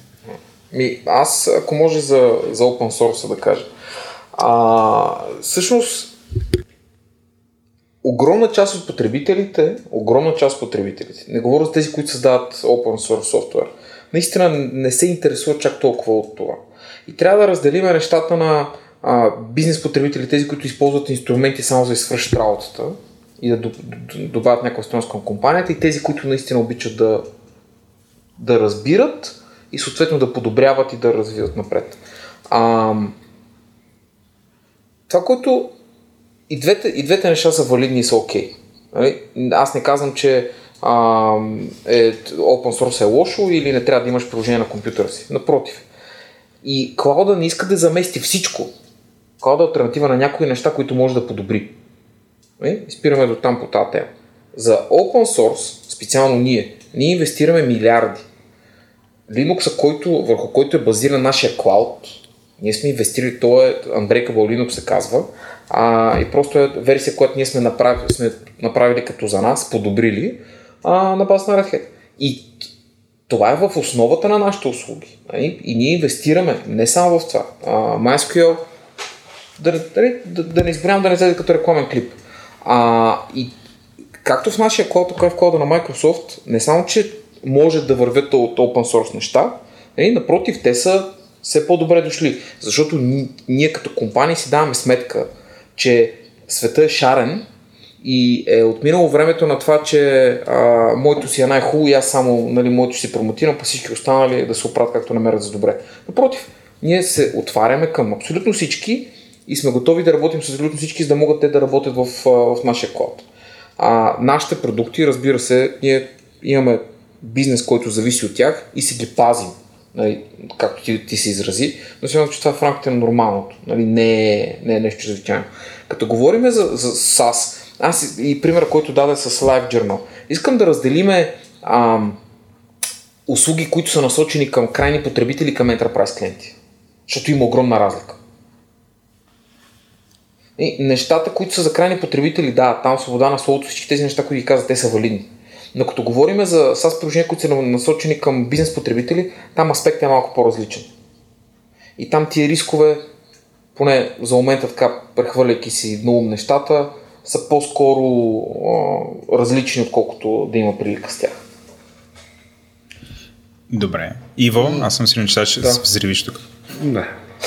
А, подявам. Значи, а, какво беше за... Не всяка жаба да си знае геола, да. ама беше, че за, за всеки по нещо. Да. Значи има си потребители, които си търсят, пак според мен всичко е за, за приложението. Мен ми хареса това за свободата на словото и, и много се чудих, ние в момента всичките искаме да сме свързани. Мисля, сигурно сте правили а, дискусии за IoT и за други поделни неща. Значи с нивото на свързаност, кое, което имаме, било то през телефон, през каквото се сетите, дали си даваме сметка нали, какви възможности има хората да придобият информация за нас. Нали, тоест, за мен тук въпросът е колкото се може по-бързо ние да ги приемем тези неща и да си живеем живота нали, да бъдем щастливи от това нещо, отколкото да се затормозяваме, да мисля, той сега тук ще ми прочете, ама аз тук не ми дадат да си пиша и затова. Тоест ограниченията, които а, ти си налагаш, т.е. усилията, които ти костват, да, за да избегнеш от тая всеобща възможност да бъдеш проследен или анализиран, според мен не си струва. Това е моето лично мнение. В това смисъл, вярвам, че някога сте говорили и сте виждали възможността, какво се случва с тебе, нали, от само това, че притежаваш мобилен телефон. Да, да, обсъждали сме ги всички. може да се направи. Абсолютно, да. да. В смисъл, говорили сте сигурно за големите градове с това натрупване на камери и на тази сериозна аналитичност зад тях. Какво се случва и с това. Тоест, нали, представям си, че ти ако се турмоз за тези въпроси, трябва да живееш изолирано, да си дигнеш едни машини в мазето на баба ти, да, да влезат в Dark Cloud, вече, да работиш там. Нали, и тогава, тогава се губи цялата тая пък идея за свързаност. В крайна сметка, ти ако си блогър, ти искаш да достигнеш до възможно най-много хора. Нали, да, ти мога да бъдеш атакуван, не трябва да има такова нещо. Нали, това е ясно. В смисъл в демократичния, свободния свят това това е абсолютно недопустимо според моите разбирания, но, но не трябва да си го слагаш. Това е личното ми да. Добре, мисля, че е чудесен момент. Чудесен момент да обявиме край. Изключително ви благодаря, беше ми супер интересно. Много увлекателно разказвате. А и си запазваме пак правото да ви викаме да си говорим заедно. И много благодаря. И благодаря аз. Беше удоволствие. Хора, ако това ви хареса, ако ви беше полезно, идете напишете на ревю в iTunes, абонирайте се в SoundCloud или идете на, на сайта ни оттам през Patreon, идете да ни ставете патрон. А, ще имате доста до един чат, в който седиме с, нали, с нашите гости и с други патрони, дискутираме интересни неща. А, може да ни пишете в Twitter, където официалният ни хештаг е GI, и е ударено. Пишете се с Shift плюс. Не, там много обичаме да си говорим, отговаряме на въпроси. Процент на, продуцент на епизода беше Владо, т.е. аз. А, аудиоредактор и монтаж е от Антон Велев, аудиоконсултант ни е Георги Маринов, музиката ни е от Тунко, а, дизайн, където има дизайн а, под формата на картинки, е от Иван Гинев от Graphics, маркетинг ни е от Рая Накиева и сега патроните на шоуто, ще ги изчета.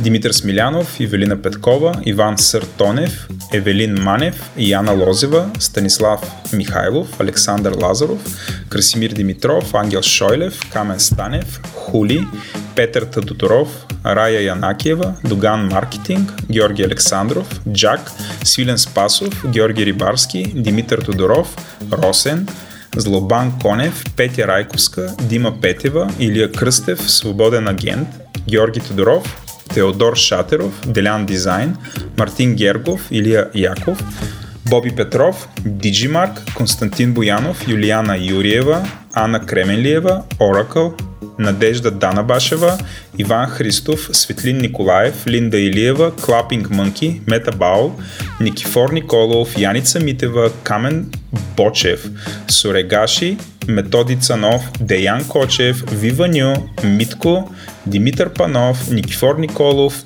Тики и Буктум. Благодаря ви!